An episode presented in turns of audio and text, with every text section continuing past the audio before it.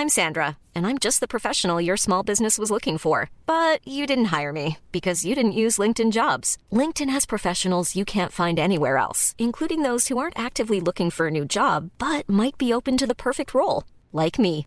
In a given month, over 70% of LinkedIn users don't visit other leading job sites. So if you're not looking on LinkedIn, you'll miss out on great candidates like Sandra. Start hiring professionals like a professional. Post your free job on linkedin.com/people today. Bonjour à tous et bienvenue sur le Rendez-vous Tech, le podcast bimensuel où on parle technologie, internet et gadgets. Nous sommes en août 2009 et c'est l'épisode numéro 15.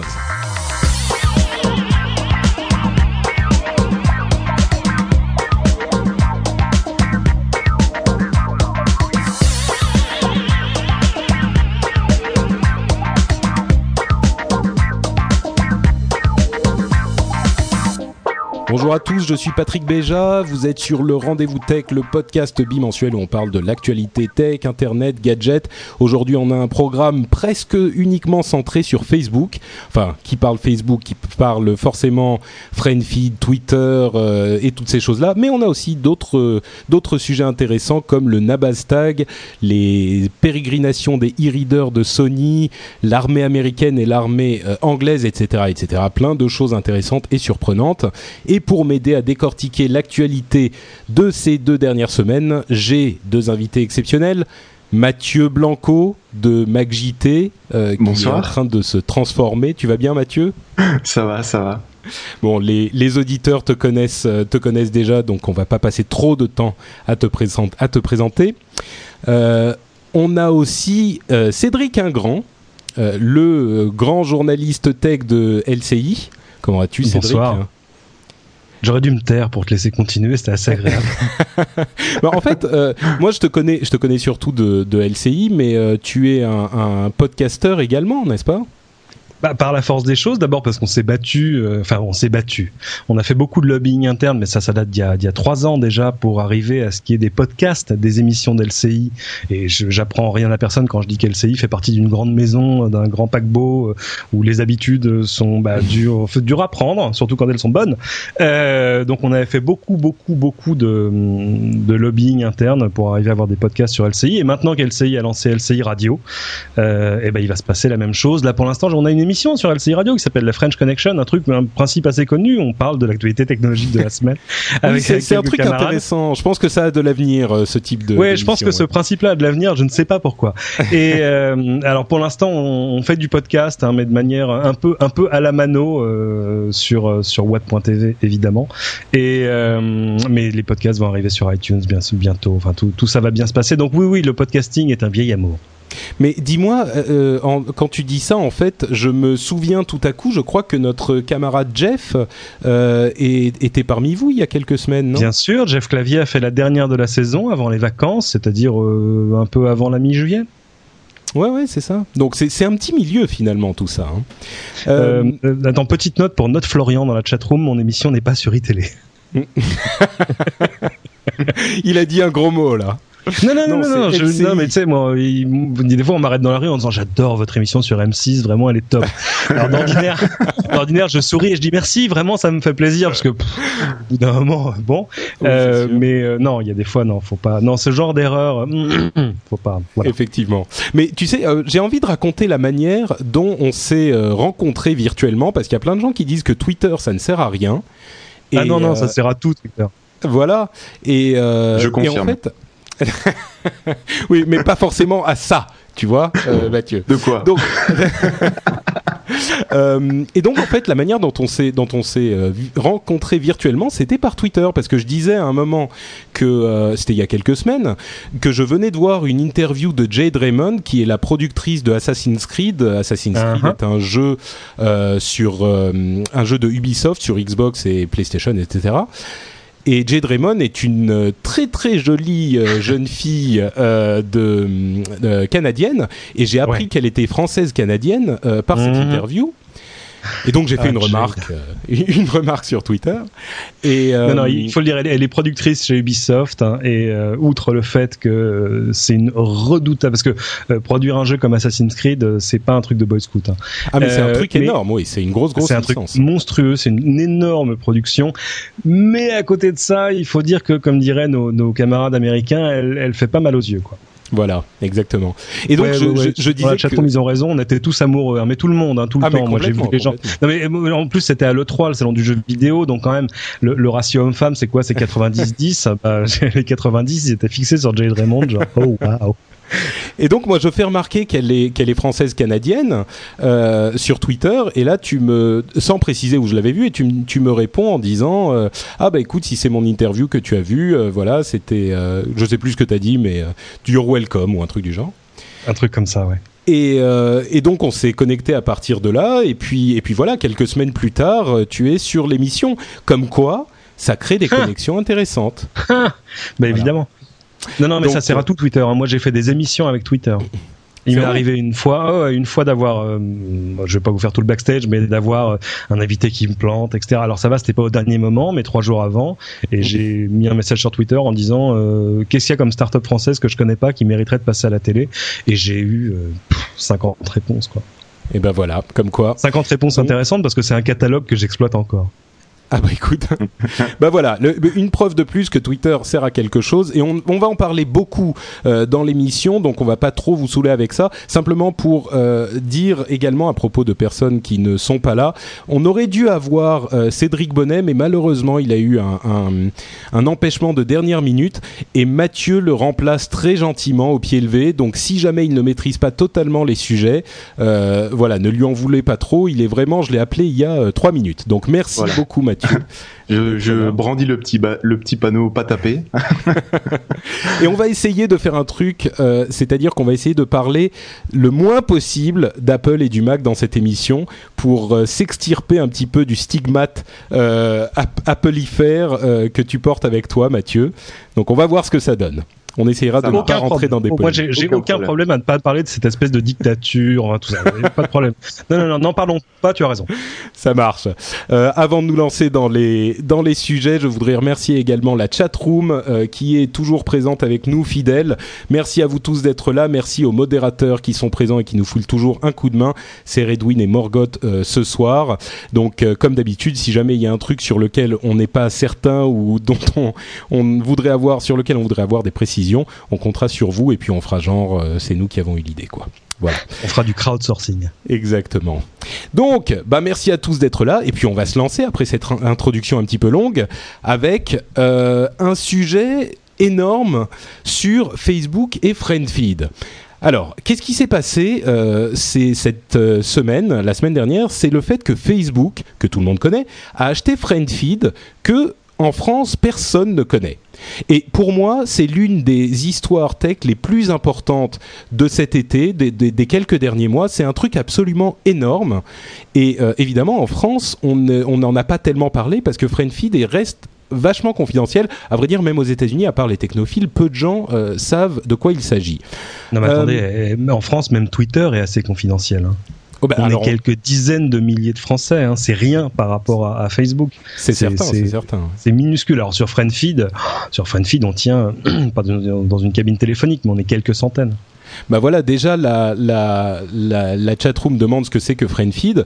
Euh, Cédric, euh, peut-être que tu peux nous, nous Le petit quart d'heure didactique de Cédric Ingrand. Friendfeed est un, un, service qui permet de, de regrouper euh, certains de ses réseaux sociaux personnels, c'est-à-dire euh, son Twitter, Flickr, etc., etc. Et puis surtout d'aller plus loin, c'est-à-dire par exemple de démarrer des discussions à partir d'un tweet que vous allez lire dans le flux Friendfeed de vos amis sur Friendfeed. Ça vous fait encore une liste d'amis à gérer, c'est simple. Euh, mais ça permet de démarrer des discussions qui elles vont pas se passer sur Twitter.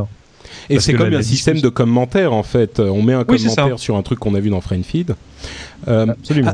À la base, je crois que FriendFeed était fait pour réunir les flux RSS, c'est-à-dire euh, si vous avez plusieurs euh, flux RSS différents que vous produisez, vous pouvez les consolider, tous les réunir dans un seul flux qui va réunir toutes les informations euh, que, que vous allez diffuser sur Internet. Et avec le temps, ils se sont énormément développés, notamment, comme tu le disais, avec les réseaux sociaux. Donc vous pouvez intégrer Facebook, Twitter, etc. pour tout avoir à un seul endroit. Et ils ont développé énormément, énormément de nouvelles euh, technologie pour rendre tout ça plus utilisable. Tout à fait. Euh, à, mon sens, la raison pour laquelle c'est un, c'est une histoire énorme, c'est que euh, chez FriendFeed, il y a d'abord des cerveaux euh, des gens qui viennent de chez Google et qui ont prouvé leur, euh, leur capacité à innover, ce qui est très très difficile dans cet espace des réseaux sociaux et, des, et des, euh, du microblogging. Ils mhm. ont vraiment un succès d'estime énorme. Et Facebook a donc acheté ce savoir-faire et cette intelligence. Et ce faisant, ils ont déclaré la guerre, une guerre franche et ouverte, à la fois à Twitter et surtout à, à, pardon, à Google.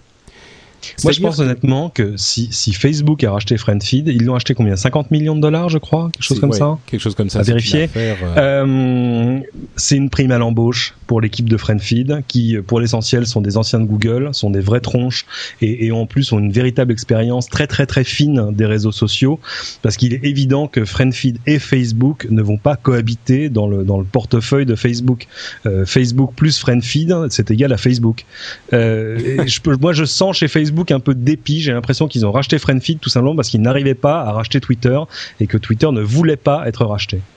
Ouais, effectivement, il y a sans doute un peu de ça, mais à, mon sens, ça va un petit peu plus loin que simplement racheter les des, cerveaux de de, euh, de Google parce que, comme on le disait, FriendFeed a été très très innovant dans ces domaines-là aussi. Je veux dire, ils ont, ils ont euh, euh, développé des hum, technologies qui allaient très clairement sur le domaine de Twitter de manière efficace. Alors que tous les autres faisaient des, euh, des copies de Twitter plus ou moins, là, ils ont développé des, des, des technologies avec des vraies valeurs ajoutées.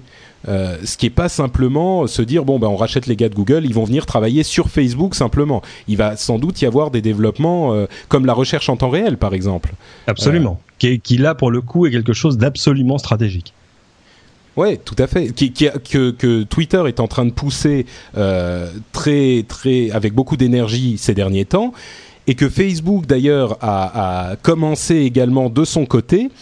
Et qui dit recherche temps réel, c'est-à-dire que, bon, pour expliquer un petit peu aux gens comment ça, fonctionne, c'est-à-dire que sur Facebook, non seulement vous allez avoir euh, vos statuts mis à jour, euh, vos photos, vos, vos amis, vos quiz sur le nombre de zombies que vous avez tués aujourd'hui, mais aussi vous allez avoir des liens qui vont être diffusés. Et cette partie, la partie des liens diffusés, va permettre à Facebook de développer une sorte d'index d'informations et de nouvelles et de ce qui est intéressant en ce moment sur le web. Et euh, c'est la même partie que euh, celle qui espère a priori monétiser Twitter. Donc ils, sont, vraiment sur le même euh, marché à ce niveau-là. Et là où c'est extrêmement intéressant pour euh, Facebook et où ça devient carrément inquiétant pour Twitter, c'est que Facebook a en plus énormément de, de, données sur vous, donc ils peuvent vous marketer de manière beaucoup plus efficace. Donc ils, ils oui, ça, ça, ça n'a pas changé depuis le début. C'est vrai qu'il y, y, a plusieurs différences entre les deux. Moi, j'ai, enfin, Twitter est quand même évidemment nettement plus simple, mais Facebook a euh, comme avantage, en tout cas concurrentiel et commercial majeur, de savoir un nombre de trucs incommensurable sur vous. C'est-à-dire un tout ce que vous lui avez raconté en, en remplissant votre votre profil, parce qu'un profil Facebook a quand même 50 euh, fois plus d'informations qu'un profil Twitter. Un profil Twitter, on a à peine besoin de donner son nom, quoi. Ouais. Il y a des il y a des profils sur Twitter? Oui, non, mais y a, oui, c'est ça.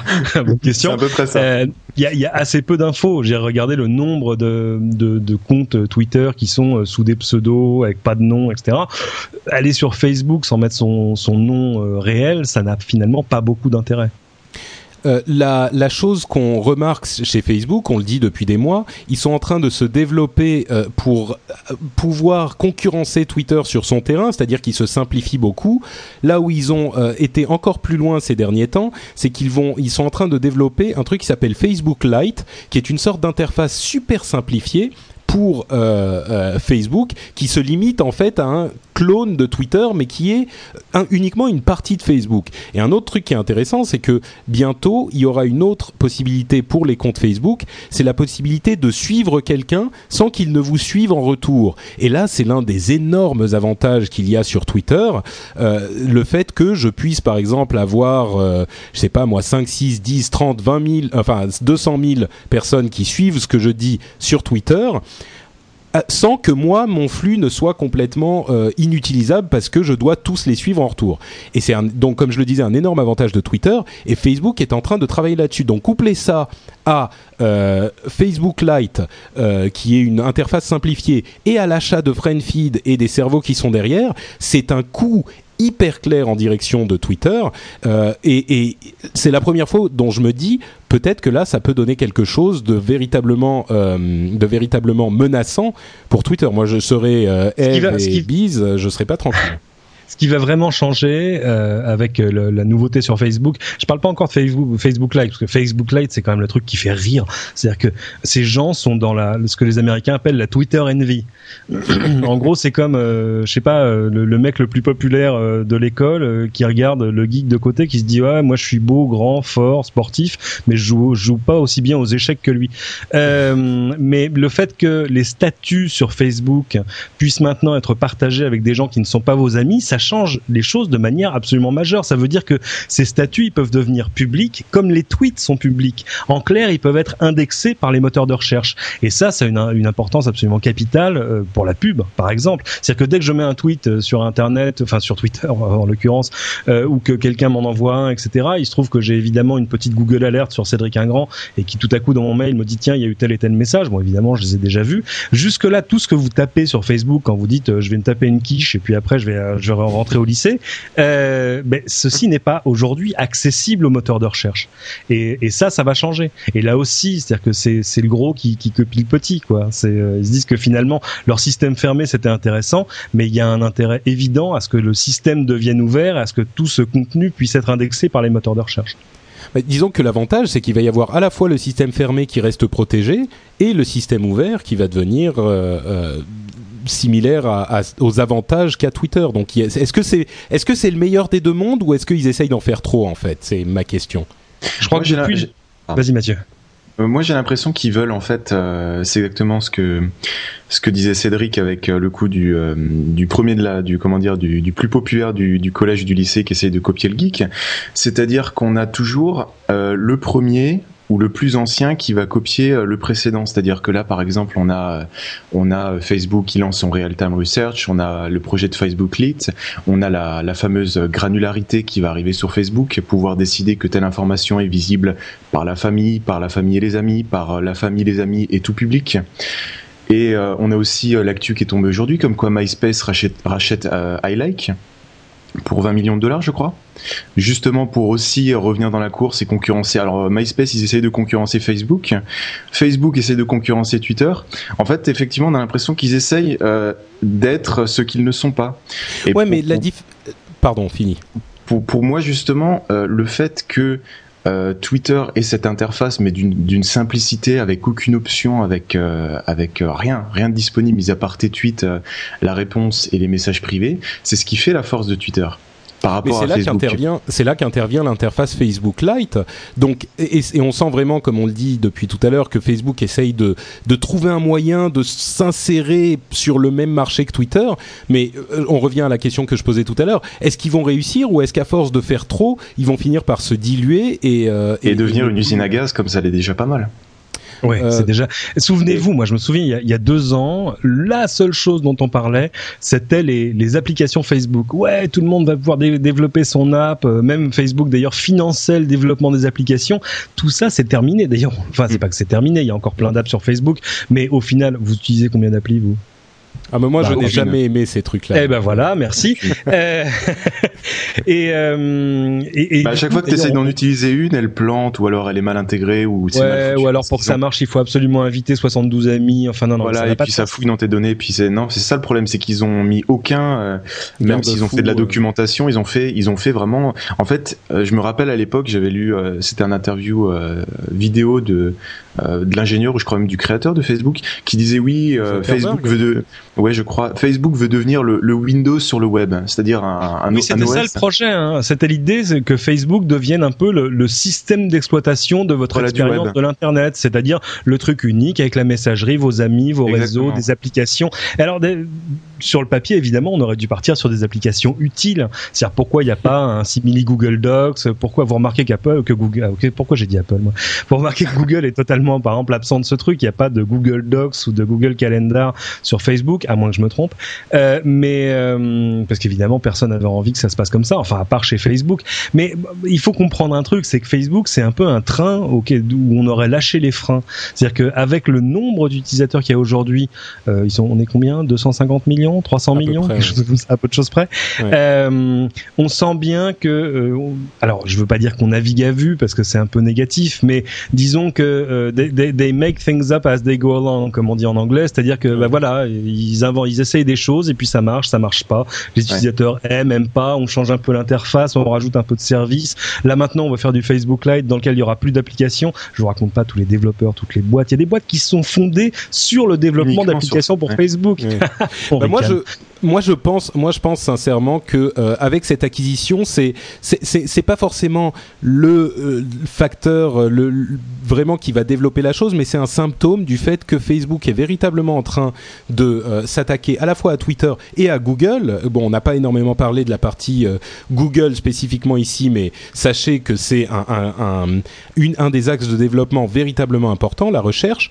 Et là, ils deviennent crédibles et c'est absolument énorme parce que comme tu dis, ils ont, c'est un train euh, qui est lancé à pleine vitesse.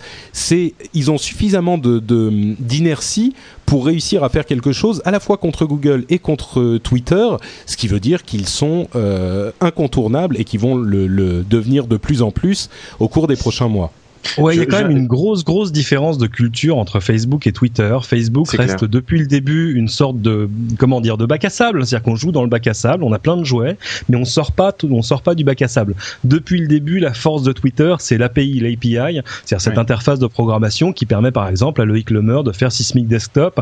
Euh, moi, je sais plus, j'ai eu des chiffres il y a pas longtemps sur la part des, des messages, des updates sur Twitter qui sont publiés à travers le site web et celles publiées à travers Sysmic Desktop, TweetDeck, etc. Tous les, tous 70%, 70% ça vient d'applications. rien, euh, tous, les, tous les clients mobiles aussi. Mais rien ne t'empêche de faire la même chose sur Facebook. Ah bah oui, mais oui, mais si, parce que pour l'instant il y a une différence de culture. Alors si, mais ça reste assez limité pour l'instant. On fait pas grand chose à travers l'API de, de Facebook et euh, sur ce même podcast, il y a quelques semaines, Loïc Lemer disait à quel point c'était quand même beaucoup plus facile de, de faire travailler un, un client avec Twitter qu'avec Facebook, parce que ça n'a pas été conçu comme ça dès le début. C'est certain, ouais. Ben, moi, je, je, me, faisais une réflexion, c'était euh, en fait euh, que ce soit pour Twitter ou pour un produit euh, matériel ou autre, quand en face de toi tu as un, un, site, un logiciel ou un produit d'une d'une simplicité et avec aucune option, comment tu veux le concurrencer sans arriver avec un produit similaire mais avec plus d'options? Mais ce qui fait le succès de Twitter, c'est le fait qu'il n'y ait pas d'options. Et c'est ça qui est difficile de. Bah, d'où le, le développement, d'où le développement d'une interface Facebook Lite et le, à, mon, à mon sens, le, le, l'un des buts de l'achat de FriendFeed, c'est aussi les aider à développer quelque chose de cohérent dans ce domaine-là. Mais c'est ça le truc. Clairement, clairement mais pour arrive pardon. Je t'en prie si Facebook arrive avec un Facebook euh, Lite qui est une copie de Twitter sans aucune option en plus avec euh, une même interface, c'est juste le fait d'avoir ces informations partagées entre Facebook et Twitter. Est-ce que ça va, euh, comment dire, est-ce que tout le monde va se dire ah bah c'est bon, Facebook a fait son truc, hop on quitte Twitter? Ben non, évidemment, ça prendra un moment, mais disons que moi, si j'ai pas besoin de m'emmerder avec à la fois Twitter et Facebook, s'il y en a un qui m'offre toutes les options des deux, euh, je suis parfaitement heureux pour. J'adore Twitter, hein, vous en êtes bien conscient et vous le savez bien, vous qui nous écoutez. Mais euh, si je peux en lâcher un sans aucune contrepartie négative, je suis prêt à le faire. Moi, j'ai pas forcément besoin d'avoir les deux. Ouais. Mais à mon avis, le, meilleur des deux mondes, le meilleur des deux mondes, c'est pas l'un ou l'autre. Le meilleur des deux mondes, c'est un client. Je reviens sur Sysmic Desktop parce que c'est un excellent exemple. Voilà quelque chose qui permet de ne pas avoir à faire le choix et de gérer ses réseaux sociaux euh, proprement d'un côté et de l'autre. Je veux dire, le, le, fait que Facebook, euh, comme c'est c'est euh, quoi la fable de La Fontaine C'était quoi la grenouille qui voulait se faire aussi grosse que le bœuf? Là, c'est l'inverse, c'est le, le bœuf qui voudrait se faire aussi petit que la grenouille. C'est totalement grotesque. Dire le, le bœuf, il a d'autres avantages. Euh, et moi, j'étais chez Facebook en juin. Et euh, je leur ai posé la question. Alors, outre le fait que je suis tombé sur une porte-parole extrêmement, comment dire, langue de bois, qui me comme d'habitude non, pas non, mais ça dépend des boîtes. Hein. Mais euh, il y a des gens euh, qui qui répondent aux questions que vous leur posez. Là, bon, elle était très souriante, mais bon, euh, et qui me dit non, je suis désolé. Euh, non, non, non, non, mais je vois pas comment ça. On a envie d'être Twitter, mais pas du tout. on développe nos services de notre côté. Je ne vois pas. Mais je vous avais tenté de les acheter. Ah non, non, mais non, je ne, etc elle voulait même pas me confirmer qu'ils avaient plus de 200 millions d'utilisateurs, donc vraiment je suis ressorti avec pas beaucoup d'infos. Euh, mais je sais pas, je poserai la question à Twitter, je suis censé être chez eux la semaine prochaine. Ah bah voilà, écoute, tu pourras leur demander, euh, je sais pas quoi, mais. enfin, je pense, je pense qu'on pourra avoir une conversation un peu plus ouverte. Ouais, bon mais, en même temps, mais c'est normal. Euh, mais là aussi, je jette pas la pierre à Facebook. C'est une, une, petite boîte qui est devenue une très grosse boîte. Ils sont, ils sont, ils sont 900 maintenant. Ils venaient d'emménager dans des, dans des anciens locaux de, de HP, vous imaginez. Euh, bon, c'est devenu une grosse boîte et bah on acquiert des, des réflexes de grosse boîte. Bah moi, je, moi, je pense que euh, bon, d'une part, tu diras bonjour aux gens de Twitter de notre part, hein, de la part de la France, euh, qu'ils ne nous oublient pas. Et d'autre part, euh, je pense que bon, on va pas s'éterniser sur le sujet. Je pense vraiment que euh, là, c'est euh, une énorme déclaration de guerre générale de la part de Facebook, et, c'est quelque chose qui, là où Facebook aurait pu rester un petit peu immobile, comme ce qui a tué MySpace d'ailleurs ces dernières années, ils montrent vraiment qu'ils sont prêts à aller de l'avant, à innover et à s'intéresser à de nouveaux marchés. Et quand on, on s'intéresse à Twitter et à Google, c'est pas de la petite de la petite escarmouche. Et je pense qu'il y a un gros gros potentiel sur Facebook de, de devenir beaucoup plus gros qu'ils ne le sont aujourd'hui les mois qui viendront nous. Est-ce que tu aurais acheté des actions Facebook par hasard Pas encore, mais pas, coté, hein. encore, mais ça serait, ça pourrait être une idée intéressante, effectivement. C'est pas coté Facebook, mais moi ça me rappelle un précédent que, que beaucoup ont dû oublier. C'est euh, quand Google est arrivé c'est-à-dire en 99, disons 2000, avant que ça devienne un peu visible.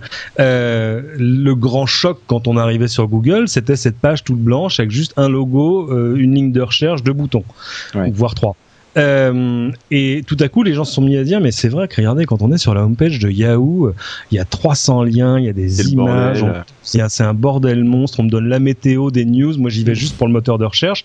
Et tout à coup, Yahoo a dit, non, non, mais attendez, on va faire, alors est-ce que c'était Yahoo ou AltaVista Pas sûr. Non, c'était Yahoo. C'était AltaVista, oui. Ouais. Mais non, non, mais Yahoo a dit, vous inquiétez pas, on va faire une version light. Donc le précédent existe et l'histoire a montré que le bœuf qui veut se faire aussi petit que la grenouille, ça marche pas à tous les coups. D'accord. Bon, bah l'histoire nous dira si qui de nous deux avait raison. Encore que moi je suis pas convaincu que ça va marcher, mais c'est en tout cas une une initiative à prendre en compte. Et tu parlais de Google justement, magnifique transition pour dire que Google ne reste pas euh, immobile non plus, puisqu'ils ont lancé euh, Google Caféine. Est-ce que vous avez entendu parler de Google Caféine euh, mais ah J'ai même, suivi tes, échanges avec Blog.com, je crois, sur Twitter. Oui, tout à fait. bah Mathieu, est-ce que tu peux nous dire ce que c'est que Google Caféine d'ailleurs? Non. D'accord, très bien. je, peux essayer si vous voulez. Vas-y, vas-y. Google Caffeine, c'est une nouvelle version bêta, là pour le coup du moteur Google. C'est pas ah juste un service de plus. Du moteur euh, d'indexation en fait, ce qui veut dire tout le cœur de, de, de, Google. Exactement. Et puis aussi le moteur de, de recherche proprement dit. C'est-à-dire quand on tape quelque chose, bah, on passe par un moteur logiciel qui est différent. Euh, alors je vois sur le sommaire, c'est marqué plus rapide, 12 millisecondes contre 25. J'avoue que je l'ai pas fait le chrono à la main, de toute façon ce sera un peu grotesque. Euh, mais mais et, c'est là c'est amusant. Hein, c'est c'est comme quand vous lavez votre voiture et tout à coup vous avez l'impression qu'elle roule mieux. C'est complètement con mais euh, tout à coup, vous faites une recherche et vous avez l'impression qu'elle est plus rapide. Ça, c'est le, les joies du marketing. Euh, mais euh, j'ai pas vu d'énormes différences euh, sur les résultats, mais c'est vrai que j'ai pas fait, par exemple, de recherches qui seraient des recherches de, de, de, de real time, quoi, de recherches sur des liens qui viendraient de tomber euh, sur sur Twitter, par exemple. Mais moi, j'avais vu en mai Loïc Lemer poser la question à deux des patrons de Google, c'est à Eric Schmidt et à Larry Page, en disant attendez, mais euh, vous n'êtes pas en train de passer à côté de ce train-là. Et Larry Page a dit, mais attendez, moi je vous garantis que ça fait plusieurs mois que je casse les pieds à un groupe d'ingénieurs en leur disant, il faut qu'on arrive. Et si on arrivait, au lieu d'indexer les pages toutes les, euh, allez, X jours ou X heures, si ce sont des pages de news, et si on les indexait toutes les euh, 10 minutes, et toutes les 5 minutes, et toutes les 3 minutes, et toutes les minutes, et toutes les secondes, etc., etc. Alors il dit au début, il levait tous les yeux au ciel en disant, non mais les boss, ça va pas être possible. Et ben apparemment, euh, au moins ils sont en train d'essayer. La vraie question finalement, c'est de savoir combien de temps ce service va rester en bêta. Oui. Bah, à mon avis, environ 15 ans, de connaissant Google. Comme Google Sauf qu'ils seront en bêta sur la, sur la première page de, de, du site, mais ça sera quand même en bêta. Euh, mais par contre, effectivement, euh, juste pour dire qu'effectivement l'un des l'un des points euh, sur lesquels il, il semblait euh, avoir fait énormément d'améliorations, c'était cette question du real time, donc de, de l'indexation en temps réel pour essayer d'avoir des, des infos quand vous tapez votre votre demande sur Google, d'avoir des infos qui datent d'il y a quelques minutes et non plus quelques heures. Et, et, encore une fois, on nous reproche de temps en temps de, de dire de donner à Twitter une importance qu'il n'a pas. Tout ce qui est en train d'arriver, et vous allez voir qu'on va encore en parler un petit peu plus tard c'est en raison de ce nouveau modèle, de cette nouvelle architecture de Google qui fait que l'information se diffuse en, temps réel. Donc jusqu'à Google, évidemment, ils ont lancé le projet il y a plusieurs mois, mais jusqu'à eux, ça, provoque des, grands travaux.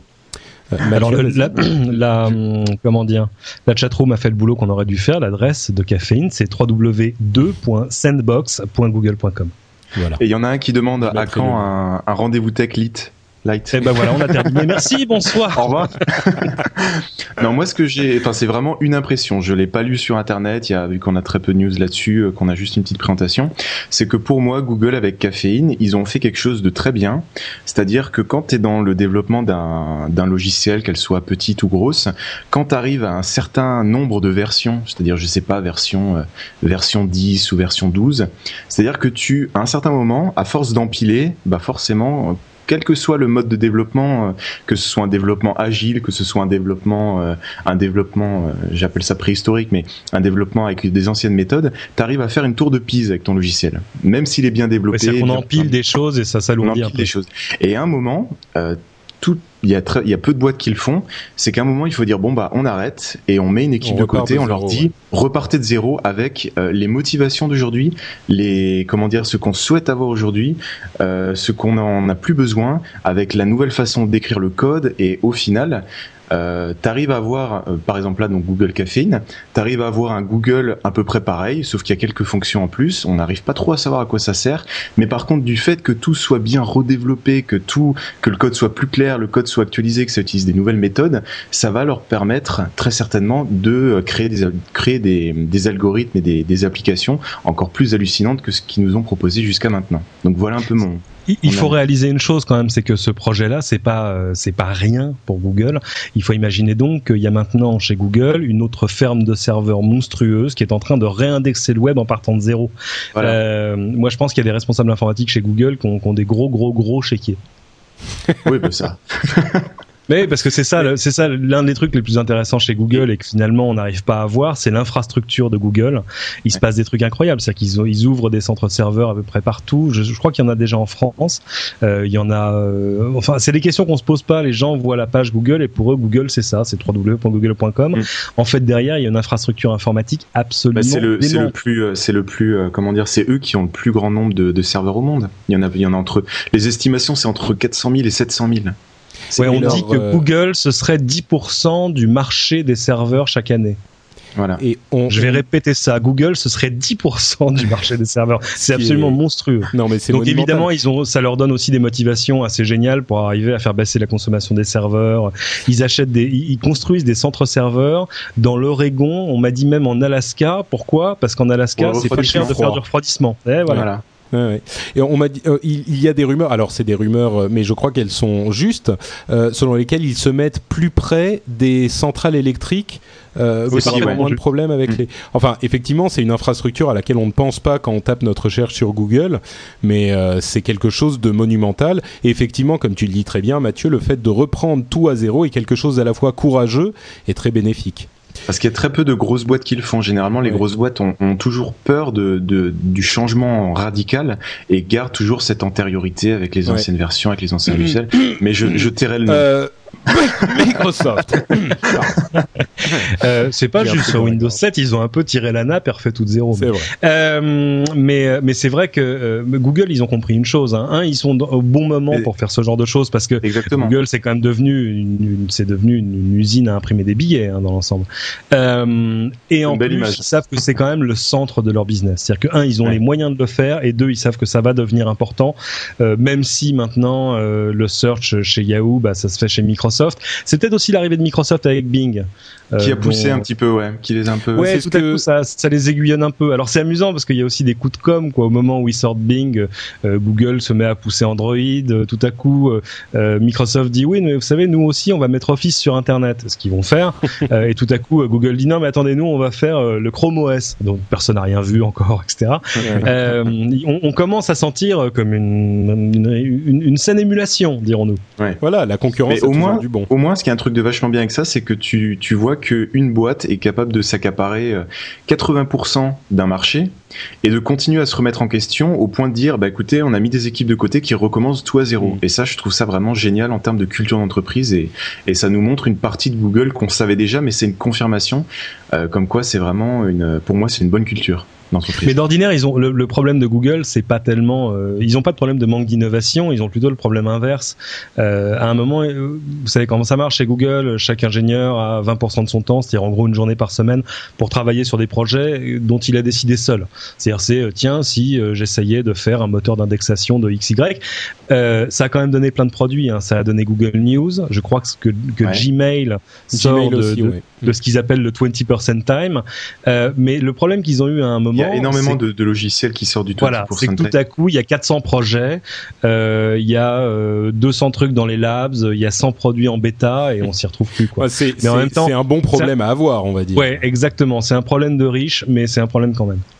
Vous savez qu'est-ce qui est un problème de riche aussi? C'est que quand on a énormément de serveurs, on est susceptible d'être victime d'une DDoS. Quand c'est comme ça Alors là, la passé. transition est excellente. ça c'est de la tradition. Comme- comme on a surtout été, le problème euh, quand on a un seul serveur, mais je vous laisse continuer, Charlie. Voilà, euh, mais bon, euh, d'autant plus effectivement euh, quand on, est, on a des moyens limités, mais quand on est suffisamment gros pour être une cible. Alors une DDoS, c'est une euh, bon, prenez votre souffle. Tu, tu veux que je te fasse l'explication? Distributed denial of service. Oula. Une attaque de déni de service distribué. Di- Distributed Denial of Service Attack. Et c'est ce qui s'est passé la semaine dernière euh, sur euh, Facebook, Twitter, YouTube et Google, etc. Alors, euh, oui, peut-être l'un de vous veut faire l'explication de ce que c'est qu'une DDoS. C'est Bah, c'est Bah, très simple. simple, t'as un, oui. t'as un autoroute avec un échangeur et euh, actuellement, bah voilà, t'as les voitures, t'as, t'en as des fois la nuit, t'en as pas, la journée, t'as, un- t'as une circulation fluide. Et puis tout d'un coup, il y a un mec qui s'amuse à envoyer euh, d'un seul coup des voitures virtuelles. Il en envoie par milliers et ça te crée un bouchon monumental et euh, tu ne peux pas accéder à ta sortie, à ta ville et t'es totalement bloqué pour accéder au site. Et donc Plus, plus- là, plus simplement, en fait, au, au lieu de, de, de, de prendre ton navigateur et de te connecter à un site, tu vas prendre un petit script qui va faire des milliers de demandes de connexion au même site, mais, mais sans, sans répondre après lui-même. C'est-à-dire que euh, on va essayer d'ouvrir des milliers de sessions à la fois. C'est très facile de bloquer un, un serveur, euh, un serveur web avec ça. Et donc là, ce que ça veut dire, c'est que Facebook, Twitter, etc. ont été euh, sérieusement ralentis, voire parfois mis hors service pendant euh, plusieurs heures à cause d'une attaque de ce type-là qui a été faite, d'ailleurs, soit dit en passant, par ce qui s'appelle un botnet. Ce que c'est qu'un botnet, c'est un réseau de robots, enfin de d'ordinateurs zombifiés, c'est-à-dire infestés par des virus, qui reçoivent leurs commandes de d'un- d'un d'un maître euh, qui travaille depuis dans caché fait- dans l'ombre. Ça fait très guerre des étoiles là. Non mais c'est ça, hein, c'est ça. C'est- on veux bien le contrôlé avec un chat tel. blanc sur les genoux. et- Exactement, exactement. Et, euh, et donc, vous, peut-être, si vous n'êtes pas prudent avec votre ordinateur et votre sécurité Internet, peut-être que sans le savoir, vous avez participé à cette attaque parce que vous avez un virus sur votre ordinateur qui envoie des demandes à Google, Facebook, Twitter quand son maître le, le lui ordonne. Euh, et vous avez peut-être part- participé. Quand je dis vous, je parle aux auditeurs. hein. Vous deux, je sais Mhm. bien que vous êtes euh, Oui. très Ça prudents. n'arriverait pas. Euh, C'est et donc, Fort Knox, mon PC. Et ce qui est intéressant, ce qui est intéressant en fait dans cette histoire, c'est la cause de cette attaque, parce que ce genre d'attaque arrive de temps en temps.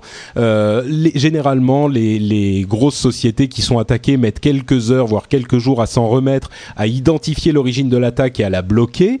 Euh, souvent, les, les, boîtes un petit peu plus petites, comme Twitter, mettent plus de temps, ils sont plus affectés que des boîtes un petit peu plus grosses comme Facebook ou Google, enfin ou YouTube. Enfin, Facebook, ils ont besoin de personne pour planter, hein, ça je te rassure. Euh, on n'avait dit pas les lunettes. Hein. et, là, en fait, euh, la raison de l'attaque était très intéressante. on ne sait pas exactement d'où elle venait, mais on pense qu'il s'agit d'une initiative russe. Alors voilà, russe ou euh, un pays autour de la Russie pour en fait empêcher un blogueur très célèbre qui s'appelle Siximu de s'exprimer sur la cause géorgienne en fait. Mais c'est un géorgien donc, donc russe alors. C'est pardon? Vous avez parlé tous en même temps là. Pardon, Cédric disait donc russe. Oui, c'est ça. C'est-à-dire que pour l'empêcher de s'exprimer sur la cause géorgienne, a priori, ça serait les Russes. Mais, euh, mais, mais donc, mais donc, lui, il est géorgien, je crois. Hein. Je crois pas qu'il, je crois pas qu'il soit russe. Je crois qu'il est. Oui, oui, euh, tout à fait, tout à fait. Il est de Tbilisi euh, et et donc. Tbilisi. Tbilisi, pardon. À chaque fois, je me, je me plante. Et le, le truc qui est vraiment intéressant, c'est que toute cette attaque sur ces sites énormes avait pour but le compte euh, de ce euh, jeune blogueur dans ces différents sites. C'est-à-dire que c'est la première fois au monde qu'il y a eu une attaque pour viser une personne en particulier et qui a euh, désactivé l'ensemble de ces, de ces énormes sociétés, de ces énormes services. C'est quand même phénoménal, quoi, que ces, ces gens-là soient, en tout cas, très handicapés par une attaque sur une personne. C'est invraisemblable. Oui, mais il y a des précédents. Hein. Ils avaient déjà, enfin, ils, ils, pas forcément les mêmes, mais disons, venant de la même région, euh, avaient déjà attaqué l'Estonie, par exemple. On se souvient, tous les réseaux bancaires estoniens étaient à genoux. Euh, je vous parle même pas des sites du gouvernement, etc. Non, c'est sûr, euh, mais là, c'était une attaque. Il y a une certaine expertise de ce genre de choses à l'est. mais, mais là, ce qui est différent, c'est que bah, c'est différent conceptuellement. Disons que dans la, dans la pratique, ça revient au même parce que les attaques sont dirigées de la même manière. Mais là, ce qui était différent, c'est que le, le, la victime, ou en tout cas la cible de ces attaques, était une personne. C'était pour euh, amener au silence un blogueur. Alors que dans le cas d'une attaque, de l'attaque estonienne, le but était vraiment de d'arrêter l'infrastructure informatique et, et voire économique du pays. Donc, euh, mais ces attaques-là, maintenant, enfin, ce sont devenus au fil des années euh, soit des outils euh, du crime organisé, c'est-à-dire qu'il peut arriver, si vous êtes par exemple un grand site d'e-commerce, que vous receviez un coup de fil ou un mail de quelqu'un qui vous dit écoutez, euh, on va faire quelque chose de simple, vous allez m'envoyer 10 000 dollars par PayPal et euh, je ne bloquerai pas votre site. Euh, voire même maintenant, euh, c'est devenu une espèce d'outil, je, je, déteste le terme de cyberguerre parce que ça fait un peu, bon voilà, mais une espèce d'outil géopolitique. Hein, c'est ce qui s'est passé dans le cas de l'Estonie. Et alors c'est extraordinaire parce que quand, quand vous parlez de ça aux Russes, j'ai retrouvé il y a deux ans quelque chose comme ça à Moscou chez euh, comment s'appelle ce éditeur d'antivirus? Euh, Kaspersky. Kaspersky et euh, a interviewé le patron. Alors c'est une histoire de fou, c'est quand même une société cotée. Vous finissez le dîner, le patron est debout, ivre sur la table. Bref, et quand même j'ai c'est les Russes, c'est normal. Hein. C'est dès qu'il y a de l'argent, il faut des putes et de l'alcool. euh, et, euh, et, le lendemain, je suis retrouvé à interviewer la présidente de la société, qui n'est autre que l'ex-femme du patron, euh, et à qui je disais, mais vous avez vu quand même la cybercriminalité, tout ça, euh, c'est en train de devenir euh, un outil euh, géopolitique. Elle me dit, ah oui, ah bon, mais je ne comprends pas de quoi parlez-vous. Je dis, bah attendez, regardez l'histoire de l'Estonie, et ça s'était passé quatre mois avant. L'Estonie, bah oui, j'ai regardé, tout leur réseau était bloqué, il y avait plus de banque, il y avait plus rien, les sites du gouvernement étaient aux abonnés absents. Réponse de Natalia Kaspersky. Oh, vous savez, les Estoniens ont beaucoup d'imagination. Et euh, je me suis retourné, j'étais dans son bureau et au mur il y avait une photo d'elle en train de serrer la main de Poutine et je me suis dit que c'était pas la peine de, que l'interview aille plus loin. Quoi. Sinon tu te serais retrouvé avec des, des lettres menaçantes à ton retour à l'hôtel. Non non ils sont charmants. Non non ils sont charmants et très festifs. Ok. euh, donc voilà, et, et, une, une des dernières choses à faire remarquer sur cette, euh, par rapport à cette histoire, c'est euh, un, un, terme dont je ne connaissais pas l'existence, le, le, qui est l'effet Barbara Streisand. L'effet ah. Barbara Streisand, est-ce que vous savez de quoi il s'agit? Je, l'avais déjà entendu, mais je ne saurais pas l'expliquer. En fait, ça vient d'une euh, histoire qui a eu lieu il y a quelques années où euh, la, la, Barbara Streisand avait fait un procès à un photographe qui s'appelait euh, Kenneth Adelman pour lui demander de retirer des photos qu'il avait sur un site à lui euh, et le, le, procès est devenu extrêmement public et donc ce brave euh, photographe a eu plus de pubs qu'il n'aurait pu en espérer de sa vie et de, de toute l'histoire et du coup il est devenu, enfin le, le, trafic vers ces photos que Barbara Streisand espérait faire disparaître est devenu évidemment euh, énorme et elles ont été recopiées plein de fois et, et diffusées par de nombreux, euh, euh de nombreux billets différents.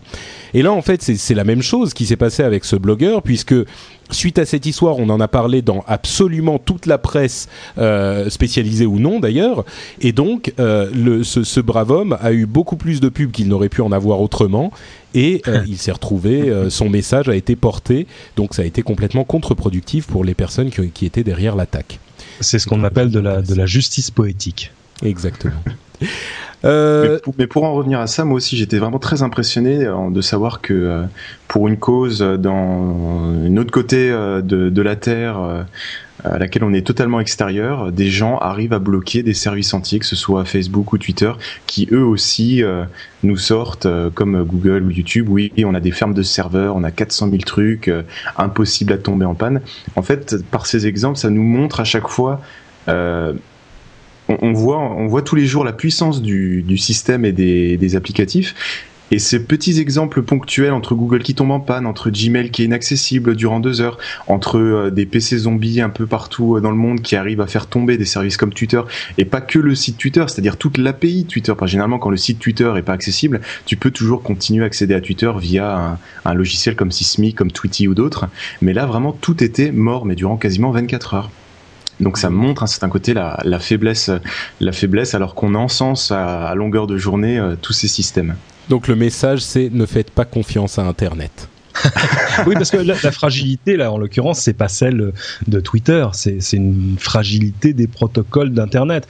Et puis, en, et puis en plus, l'arrivée des botnets, c'est-à-dire que jusque-là, c'était facile. S'il y avait un PC, deux, trois PC qui essayaient de vous faire des milliers de requêtes sur votre site web, bah, il suffisait de bloquer ces adresses-là et, et, tout revenait dans l'ordre. Évidemment, à partir du moment où vous êtes à la tête d'un botnet de plusieurs euh, milliers, voire dizaines, voire centaines de milliers de machines, c'est impossible ou au moins très très compliqué de les bloquer entièrement. Je serais curieux de savoir comment ils le font d'ailleurs. Ça sera peut-être le sujet d'une prochaine émission. Ah bah si, c'est simple, il suffit d'avoir un routeur, vous bloquez des, des blocs d'adresses complets, c'est simple, c'est oui, simple si, comme bonjour. Si elles sont, euh, si elles sont éparpillées dans le monde entier, c'est compliqué quand même de. Oui, mais il y, y, a des logiciels très très bien sur les routeurs maintenant qui détectent ce genre d'attaque et qui vont auto-bloquer les adresses IP les unes après les autres. L'autre seul truc, c'est que s'il y en a des centaines de milliers, bah, il y a encore des attaques qui vont passer les unes après les autres. De... Enfin voilà, bon, c'est pas, c'est un métier compliqué, responsable réseau. Hein. ouais. Faut pas croire. Ayez une pensée pour votre responsable réseau demain au bureau. Voilà. ça pense, pensez à votre sysadmin. euh, ceux qui ont des pensées pour leur sysadmin, ce sont les militaires américains et les militaires anglais, avec deux approches totalement différentes, puisqu'on a appris cette semaine que la marine américaine euh, avait demandé à ses, à ses membres, enfin aux militaires, de ne plus du tout utiliser les réseaux sociaux, c'est-à-dire ni Facebook ni Twitter, et presque enfin presque en même temps, quelques jours après, le département de la défense anglais a encouragé son personnel militaire à utiliser les réseaux euh, sociaux, ces mêmes réseaux sociaux, Facebook, Twitter, etc., de manière responsable, bien sûr, mais euh, c'est une, approche euh, assez différente et la coïncidence dans le temps est intéressante. Moi, je comprends un petit peu les deux approches parce que évidemment, on a toujours la hantise que quelqu'un donne une information qu'il n'est pas censé donner. On, en a eu plusieurs exemples d'ailleurs. Euh, il y a quelques mois avec euh, tel sénateur américain qui arrive à tel aéroport irakien euh, alors qu'il n'est pas censé être au Moyen-Orient et qui annonce sur Twitter au monde entier Oh, c'est la première fois que dans cet aéroport il y a telle ou telle chose. D'accord, super, bien joué. Euh, et d'un autre côté, on peut comprendre également l'idée qui dit euh, ça peut être un outil de communication formidable euh, s'il est utilisé de manière intelligente. Donc pourquoi ne pas encourager les gens à, l'utiliser de cette manière? Vous, ouais, les infos qui, vous savez, les, les, armées sont jamais euh, très très clientes des infos qui fuitent. Et alors les infos qui fuitent en temps réel, elles sont carrément carrément euh, tout contre. Euh, c'est assez logique hein, finalement. C'est vrai que la tentation sur un service comme Facebook, si vous êtes un jeune soldat, c'est de dire ah bah voilà, demain on part en manœuvre, demain on va faire ça. Tiens, il y a un truc qui vient de passer au-dessus de la tête. Oh là là, les trois chasseurs, où est-ce qu'ils vont, etc. Donc évidemment, évidemment, si vous êtes responsable de l'information entre guillemets euh, dans, dans une armée, c'est quelque chose de totalement insupportable. Donc toi, tu serais plutôt. Mais alors, est-ce que tu, tu, serais inquiété par cette euh, par cette initiative du, du, de la défense anglaise du coup qui pousse les gens à, à les utiliser? Bah, c'est tout est question d'éducation. C'est juste de dire évidemment ces outils existent, il n'y a pas de raison qu'on vous empêche de les utiliser, euh, surtout si ça fonctionne déjà sur vos mobiles, etc. Euh, maintenant, il faut un vadémécum, voilà les règles. Euh, ouais. Il suffit d'éditer des, des, règles claires. Ça marche bien les règles hein, dans l'armée d'ordinaire. euh, ça manque pas de règlement à l'armée. Hein. Il y a quand même un règlement pour vous apprendre comment marcher. Hein. Euh, donc, euh, donc voilà, je, je, trouve de fait la démarche, allez, un peu moins, un peu moins radicale, un peu moins paranoïaque ouais. que, que que, le, que, les Américains, par exemple. Bah, c'est sûr qu'on est en train d'expérimenter les deux et, et on verra. Ce sont des, des, moyens de communication très très jeunes. Là encore, c'est une preuve supplémentaire. Et euh, les deux approches sont valides et on verra euh, lesquelles étaient euh, les plus efficaces, les plus intéressantes, les plus sûres, euh, etc. dans les quelques années. Mais le monde est en train d'évoluer et évidemment, l'armée euh, se préoccupe été, au moins de ces choses. J'ai été super surpris par l'armée anglaise. Je trouve ça génial. Oui, c'est surprenant. Que tu hein. enfin des gens qui se disent c'est un système qui permet de diffuser de l'information d'une manière totalement entre guillemets incontrôlée parce qu'elle se réplique à une vitesse incroyable. Mais à partir de là, tu te dis ok, l'information se duplique et une fois qu'elle est lâchée sur un truc comme Twitter, c'est impossible de la contrôler, mais dans certains cas ou pour certaines informations, ça peut être génial. Imagine demain, je sais pas, il y a une attaque justement, il y a un virus euh, comme on connaît un China ou un truc comme ça, et tout d'un coup, tu as besoin de diffuser une information à l'échelle d'un pays euh, d'une manière quasiment instantanée dans les dans les 15 minutes. Ouais, euh, mais mettre en place des mettre en place des contrôles des, de toutes les chaînes de télévision, de, de machin, ça coûte horriblement cher, ça coûte c'est c'est hyper dur à mettre en place. Ils arrivent. Oui, un truc simple, hein, ça s'appelle l'AFP, hein, vous savez, c'est pas. Oui, oui, voilà, non, moi je suis pas, je suis, je suis pas convaincu que ça soit exactement. Si tu veux, s'ils ont besoin de diffuser une information, ils peuvent avoir le compte du département de, de la défense qui va diffuser cette information et elle va être répandue très très vite. Là, on parle beaucoup plus du, de l'utilisation au jour le jour par les employés ou les, les militaires ou les, euh, les fonctionnaires. Euh, Est-ce qu'ils ont le droit de diffuser, d'utiliser ces réseaux, sachant qu'il y a cette erreur qu'ils disent quelque chose qu'ils n'ont pas le droit de dire? Donc euh, mais enfin, le, mais en même temps, rien ne dit que euh, d'un côté les Anglais vont peut-être euh, faire un peu d'expérimentation et puis après fermer le robinet en disant non finalement, oui, tout nos, nos militaires racontent que des conneries et, euh, et les Américains vont peut-être devant le tollé de leurs troupes se dire bon allez on va ouvrir un peu le robinet, on verra bien. Comme disent oui. les, les, présentateurs de, de, news américains quand ils savent pas comment finir un sujet, only time will tell. mais de moi, de mon, de mon avis, il vaut mieux euh, qui est quelques ratés, mais savoir maîtriser un outil comme Twitter ou Facebook, plutôt que de dire non, non, non, non, surtout l'utilisez pas, et puis euh, ouais, de se retrouver effectivement avec une catastrophe dessus et de pas savoir la contrôler, ni de savoir comment fonctionne le réseau. Ouais, je comprends ton argumentation, mais le, quand tu dis c'est mieux d'avoir quelques ratés et puis d'apprendre, ça dépend de l'ampleur du raté. Si l'ampleur oui, du sûr, raté te, te, provoque euh, un escadron mort euh, en ouais. Afghanistan, euh, ouais. oui, effectivement, c'est peut-être un truc qui est inquiétant, quoi. Ouais. Donc enfin. effectivement les règles qui seront imposées au, ouais, à la ligne éditoriale. euh, Cédric, euh, on a évoqué en préparant l'émission le destin du Nabaztag. Moi, oh. je, je l'avais placé dans, les, dans les, la partie rumeur, euh, on s'en fout, parce que j'avoue que je n'ai jamais vraiment compris à quoi servait euh, le Nabaztag. Mais tu Esprit as été outré. Faible, oui, mais voilà, exactement. tu as été outré. Tu m'as dit que euh, le, le, le passage en redressement judiciaire du Nabaztag était une tragédie et, et donc je l'ai replacé ici. Ex Explique-moi c'est une tragédie euh, parce que évidemment quand je vois ça je pense à mon ami Rafi Aladjian et, et que voilà ce, ce, ce, garçon est un vrai génie. Euh, je recommande à tout le monde d'ailleurs deux trois choses. La première c'est d'aller lire le livre de Rafi Aladjian qui s'appelle comment devenir euh, riche beau et intelligent grâce à Word Excel et PowerPoint. Le livre est gratuit hein, il est en PDF sur son blog. C'est je crois sur rafi.net euh, et euh, c'est quand même Rafi Aladjian qui, qui, qui, a ouvert en France le premier fournisseur d'accès en 94 premier fournisseur fournisseur d'accès grand public, et, et ça fait des années et des années et des années qu'ils travaillent pour arriver à imposer cette idée des, objets intelligents, c'est-à-dire de dire que l'information, elle n'est pas forcée de, passer par un écran, que ce soit celui de l'ordinateur ou celui du mobile, mais qu'on peut intégrer dans son environnement des objets qui vont vous donner de l'info de manière simple et intuitive. Euh, le Nabastag, c'était juste, euh, allez, le, début de la pyramide. C'était quelque chose qui était là pour frapper l'imagination et dire mais attendez, qu'est-ce que c'est qu'un lapin Wi-Fi euh, Moi, j'en ai parlé avec lui il y a, il y a assez peu de temps. Euh, je suis assez triste vraiment de ce qui est en train d'arriver à, à, Violette, qui est le nom de l'entreprise qui, qui, vend le Nabastag. Oui, Alors, je sais pas si c'est la, chatroom a raison. Il y a le RFID aussi qui est un truc très voilà. intéressant.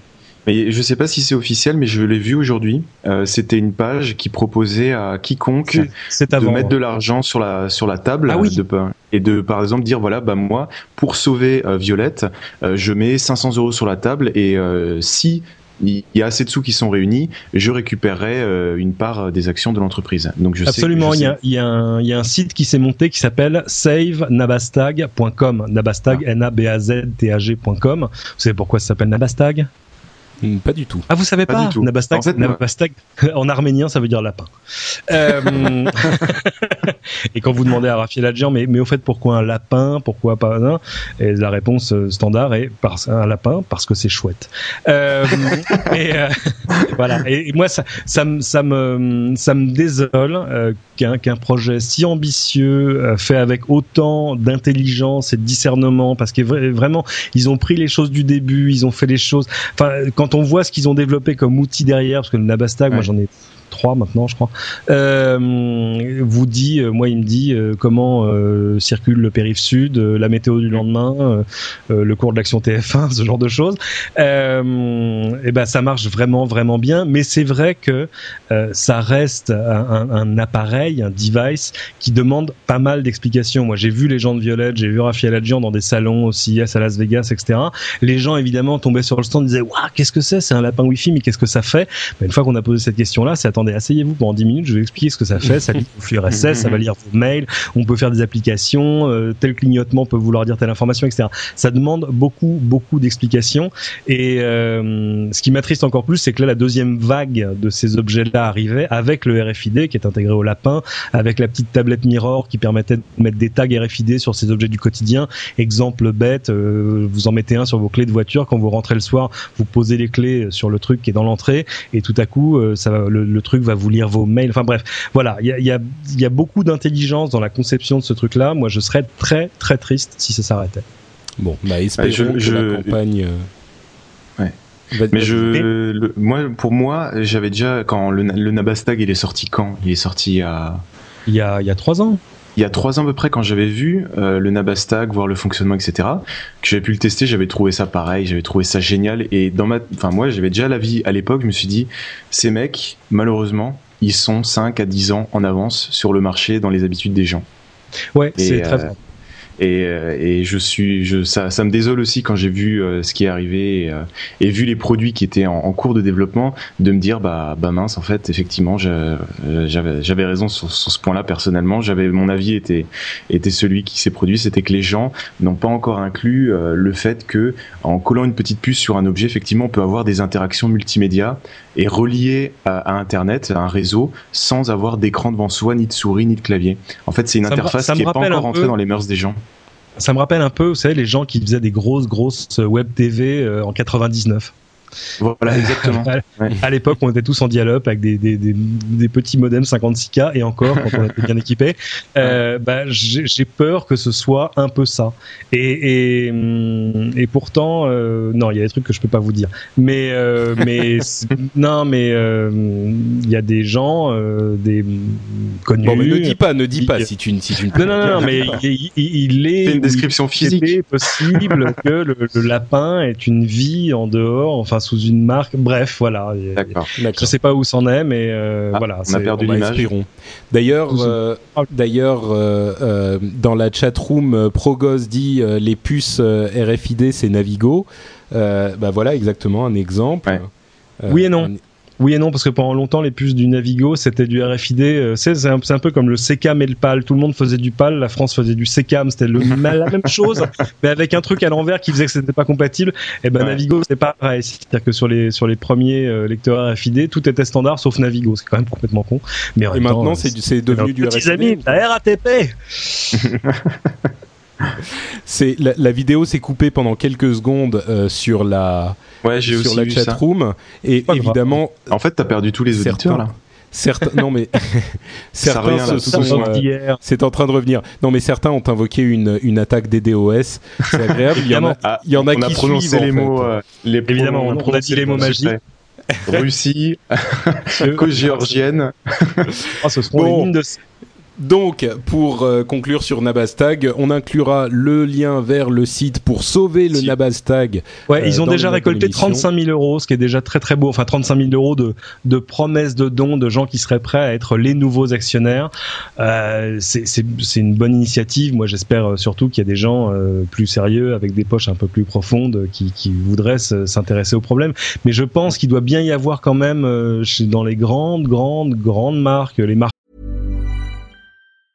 Hey, I'm Ryan Reynolds. Recently, I asked Mint Mobile's legal team if big wireless companies are allowed to raise prices due to inflation. They said yes. And then when I asked if raising prices technically violates those onerous two-year contracts, they said, "What the f*** are you talking about? You insane Hollywood ass."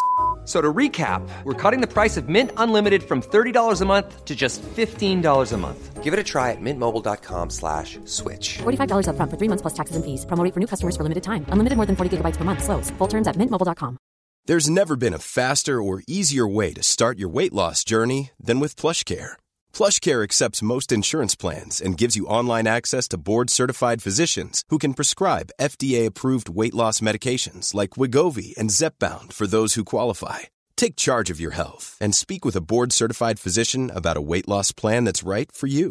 Get started today at plushcare.com slash weight loss. That's plushcare.com slash weight loss. plushcare.com slash weight loss. En S, vous voyez, qu'elle soit japonaise, euh, qu'elle soit coréenne, par exemple, euh, qui doivent se dire non mais attends, si on sort le chéquier et qu'on met, euh, allez, euh, c'est vraiment l'argent qu'on perd dans les coussins du canapé, c'est-à-dire quelques millions d'euros, voilà. on peut peut-être rattraper cette technologie-là. Ce serait peut-être pas mal d'avoir ça au catalogue. Bah écoute, euh, si vous voulez faire partie de l'aventure pour sauver Nabastag, vous pourrez euh, y aller depuis les notes de l'émission. Tiens, si nous parlions de Sony un petit peu, euh, complètement sans aucun rapport. Euh... pour une fois, tu avais une transition un peu naturelle, mais moi, j'essaie de t'aider. bien. euh, les, les, donc Sony, qui fabrique des e-readers, euh, a annoncé qu'ils allaient euh, adopter le format EPUB, qui est un format ouvert. Et, et, là encore, quand on a commencé l'émission, quand on a préparé l'émission, Cédric, tu m'as dit que tu en avais combien? Trois des Sony e-readers? J'en ai acheté 6. Qu'est-ce qui se passe 3 euh, Nabastag, 6 e-readers, mais que, se passe-t-il Pour ceux qui ne savent pas, euh, le, le e-reader, c'est le livre électronique de, de Sony, hein, euh, comme ouais, le, et, le Kindle dont on a parlé. Alors tout le monde parle du Kindle, le problème c'est que le Kindle il n'existe pas chez nous, et puis en plus il fonctionne avec des protocoles sans fil qui n'existent pas chez nous, je crois que c'est du e-video ou un truc comme ça qui mmh. marche aux États-Unis. Et puis en plus euh, ils peuvent le contrôler à distance, ce qui est encore plus... Euh...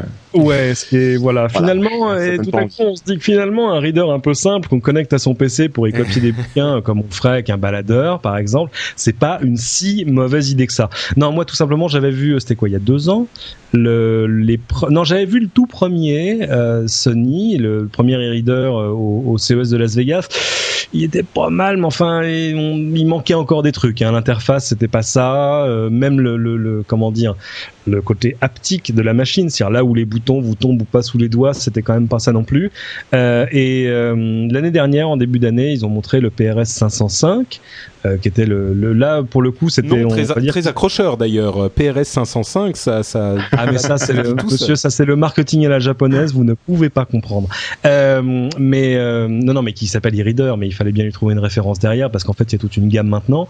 Et, et là, j'avoue qu'en sortant du CES, je suis tombé dans, à l'aéroport sur un vendeur qui l'avait et j'ai craqué 200 euros et, et je l'ai acheté. Et, et quand je suis rentré chez moi, ma compagne a sauté dessus en me disant enfin un truc utile. Euh, en, regardant d'un œil assez assez noir la pile de cartons qui est au-dessus de l'armoire de plein de trucs divers et variés que j'ai pu tester. Euh, Alors qu'est-ce que c'est le EPUB alors le ePub c'est un, c'est un format. Jusque là, euh, Sony avait fait un peu un truc à l'Apple. À la Apple, ils se sont dit on va faire l'iPod du, du livre électronique. En clair, on va faire un truc avec notre store à nous, avec notre format pas très ouvert à nous, avec du DRM, etc. Là, le, le EPUB, c'est du, c'est un format ouvert, ouais, ouais, on va dire que oui, ouvert parce que tout le monde peut l'utiliser, euh, même si c'est quand même Adobe qui va, qui va récolter la timbale sur, sur cette histoire-là parce que c'est eux qui sont quand même le premier opérateur de l'EPUB, mais peu importe. Euh, bah disons que c'est un... ouais. Non, bah, pardon, continue. Euh, L'idée, tout simplement, c'est de jusque-là, il y avait il y avait des formats totalement disparates, que ce soit ceux du Kindle, etc. Alors la plupart de ces readers savent aussi lire du PDF euh, avec des bonheurs divers et variés, savent lire du HTML, euh, voire même parfois du RTF, du point doc, etc. Évidemment du texte pur aussi, mais euh, l'idée quand même était d'arriver à offrir aux éditeurs un format unique. C'est un peu le MP3, vous voyez ce que je veux dire? C'est-à-dire que bon, le MP3, n'importe qui peut l'utiliser, n'importe qui peut le lire, mais c'est quand même un format propriétaire. Ce que les gens ne savent pas, c'est que le MP3, le format MP3, appartient à quelqu'un. C'est un laboratoire euh, Thomson et Fraunhofer. Il y, a, un bout de la licence qui appartient à Fraunhofer, etc. Bah là, c'est un peu pareil, mais euh, c'est-à-dire que si vous voulez faire des logiciels e-pub, je suis pas certain que vous ne deviez rien à personne, mais au moins si vous êtes éditeur, au moins on peut vous dire qu'à partir de dorénavant, vous avez un format dans lequel vous pouvez publier vos bouquins et ils seront lisibles plus ou moins sur la grande majorité des readers du marché. J'ai devant moi un C-Book de Cital, nos amis français, euh, qui est très bien. Alors lui aussi euh, très très ouvert. Euh, évidemment, pour des gens comme ça, l'e-pub c'est très important parce que ça va permettre, par exemple, à des stores en ligne qui ne seraient pas affiliés à un reader en particulier, bah, de vendre des bouquins pour tout le monde. Bah, c'est effectivement une évolution importante parce qu'on assiste un petit peu à ce à quoi on assistait dans le domaine de la musique il y a quelques années, c'est-à-dire qu'il y avait euh, Reel qui faisait son truc d'un côté, ah, euh, un tel qui faisait son truc de l'autre. C'était une horreur. Et le marché n'a vraiment véritablement décollé qu'à partir du moment où tout le monde s'est mis d'accord sur le MP3 à peu près. Euh, non, mais en tout cas, tout le monde lisait au moins le MP3. Donc déjà à la base, si on faisait un truc en MP3, tout le monde pouvait, n'importe quel lecteur pouvait le lire. Et ben là, ça va être a priori la même chose avec l'ePub. On met un ePub, on met son livre en ePub disponible sur le net tous les appareils pourront le lire et donc c'est une uniformisation qui va aider l'industrie à se développer c'est très important en technologie d'avoir des, des plus petits communs dénominateurs technologiques, c'est-à-dire des choses, des espèces d'espéranto, même mal foutues, sur lesquelles tout le monde au moins peut s'entendre. Et ça va permettre de développer le marché de manière un peu ouverte, parce que euh, quand je vois ce qu'Amazon euh, fait ou est en train de faire avec le Kindle, si le Kindle sortait aujourd'hui en France, je suis pas certain que j'aurais 13 ans, si j'aurais envie de l'acheter quand même. mais, euh, mais en même temps, je réfléchirai à deux fois, quoi. Ouais. Bon, voilà pour notre petite parenthèse culturelle et littéraire du moment. Et on va passer à notre dernier euh, sujet que j'ai un petit peu monté de manière artificielle euh, avant la partie des rumeurs à la con. Euh, c'est cette histoire de Web 3.0 et de real-time web. Alors ça c'est un truc que j'ai que j'ai inséré dans le programme parce que je tenais à en parler. Vous savez que on a souvent parlé du web 2.0 et on savait pas trop ce que c'était. C'était un petit buzzword, un petit peu euh, irritant parce que ça voulait rien dire et en même temps le grand public était euh, fou du mot. Maintenant, on, sait un petit peu ce qu'est le Web 2.0. Euh, comme le dit mon ami Randy, euh, en gros, la différence entre les débuts du Web et le Web aujourd'hui, c'est le social. C'est-à-dire que le, Web permet d'interagir avec des gens et il y a euh, à la fois les réseaux sociaux, mais aussi le fait d'arriver sur une page web et de pouvoir la changer, que ce soit dans un wiki ou dans des espaces de discussion, ce genre de choses. vraiment, l'aspect social et dans les deux sens, c'est-à-dire que on va pas juste aller sur une page web pour lire ce qui y est, euh, mais aussi pour influencer ce qui se passe sur la page web. Avec, je donne un autre exemple, celui de Dig par exemple, où on peut faire remonter des histoires qui nous intéressent pour que les autres puissent euh, sélectionner les histoires les plus, euh, les plus sur lesquelles on a le plus voté, etc. Ce type de mécanique sont, à mon sens, ce qui définit un petit peu le web 2.0. Je suis sûr que certains pourront me contredire, c'est mon analyse.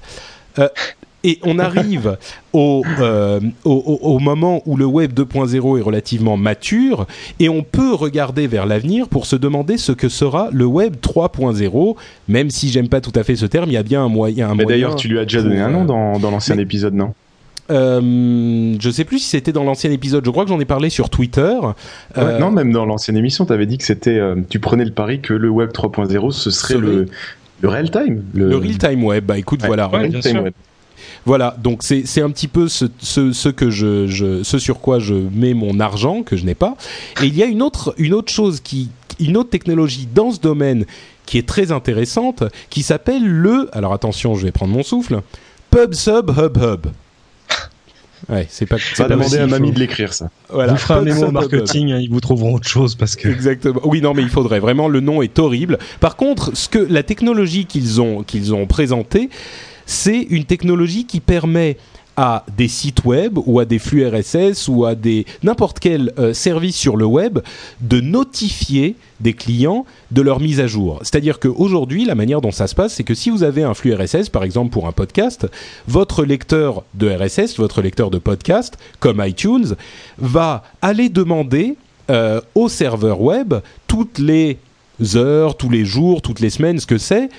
Allô, est-ce que tu as quelque chose qui a été mis à jour? L'autre va lui répondre non, pas encore. Ok, l'heure suivante, il va lui redemander. Et le, la fois où c'est mis à jour, il va aller le récupérer. C'est un- un- une manière totalement ubuesque de faire les choses. Il serait beaucoup Ouais. plus simple que le serveur lui-même dise hop, j'ai été mis à jour, j'envoie le signal à tous ceux qui me l'ont demandé et je vais le- leur, leur dire que j'ai été mis à jour pour qu'ils puissent récupérer l'information directement sans avoir à demander 60 000 fois. euh, J'aime que bien tu quand t'expliques comme ça, ça fait un peu monde des bisounours. euh, tout le monde se demande, tout le monde se tient la main et tout. Mais ça va, c'est exactement ça. Bah, c'est le, c'est, c'est le, c'est le push. C'est le principe du Ah, push, push. exactement.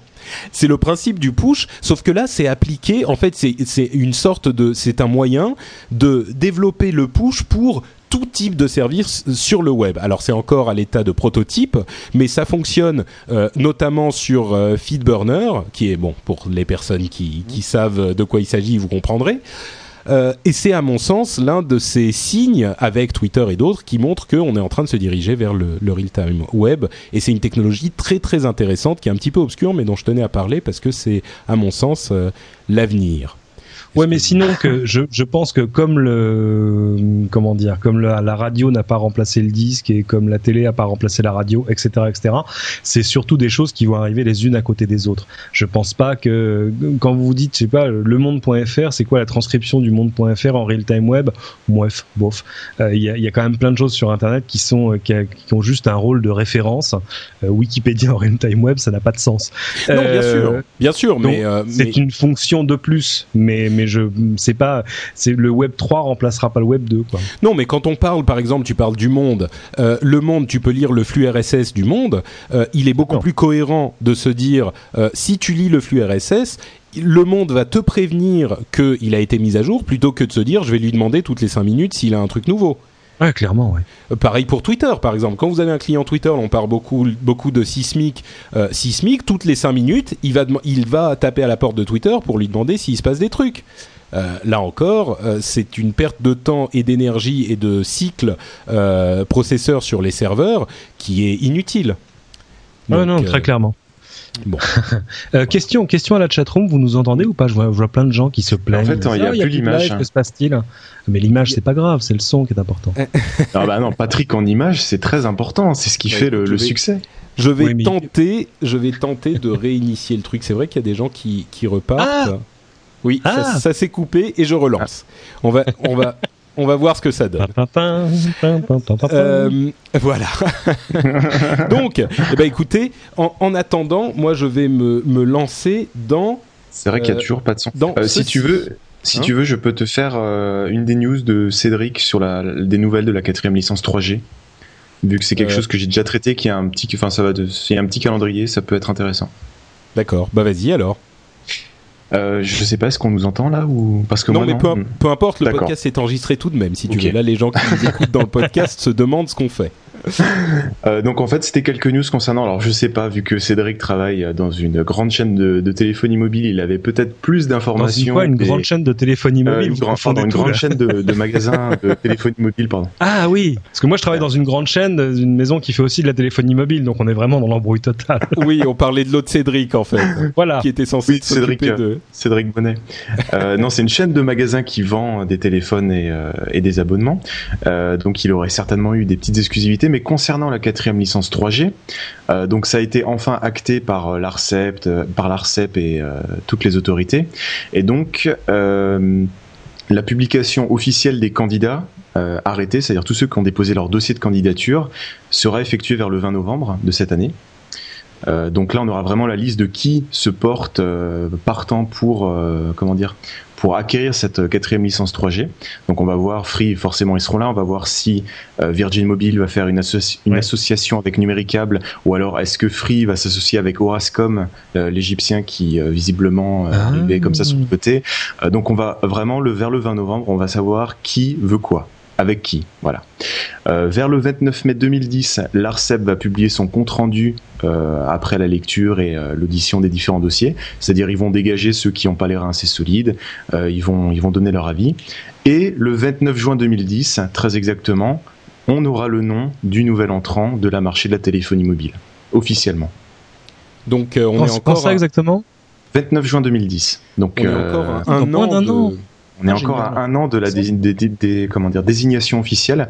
Et donc après, bon, il y avait tous les petits trucs comme quoi euh, ce nouvel opérateur entrant devra couvrir euh, 25% du territoire français sur deux ans et 80% du territoire sur huit ans, euh, qu'il a l'obligation de fournir des services euh, de voix, d'accès Internet avec euh, des engagements sur euh, les débits des transferts de données et plein d'autres normes techniques à respecter qui sont pas forcément très intéressantes. On leur souhaite bien du plaisir parce que quand on voit les Et voilà. difficultés que les opérateurs existants ont pour installer des antennes aujourd'hui, Mais je crois que un nouveau réseau, ça va être euh, ça va être sportif. Mais, mais Ouais. soyons, soyons honnêtes, on espère tous que ça va être free en fait, bien euh, sûr. qui va arriver.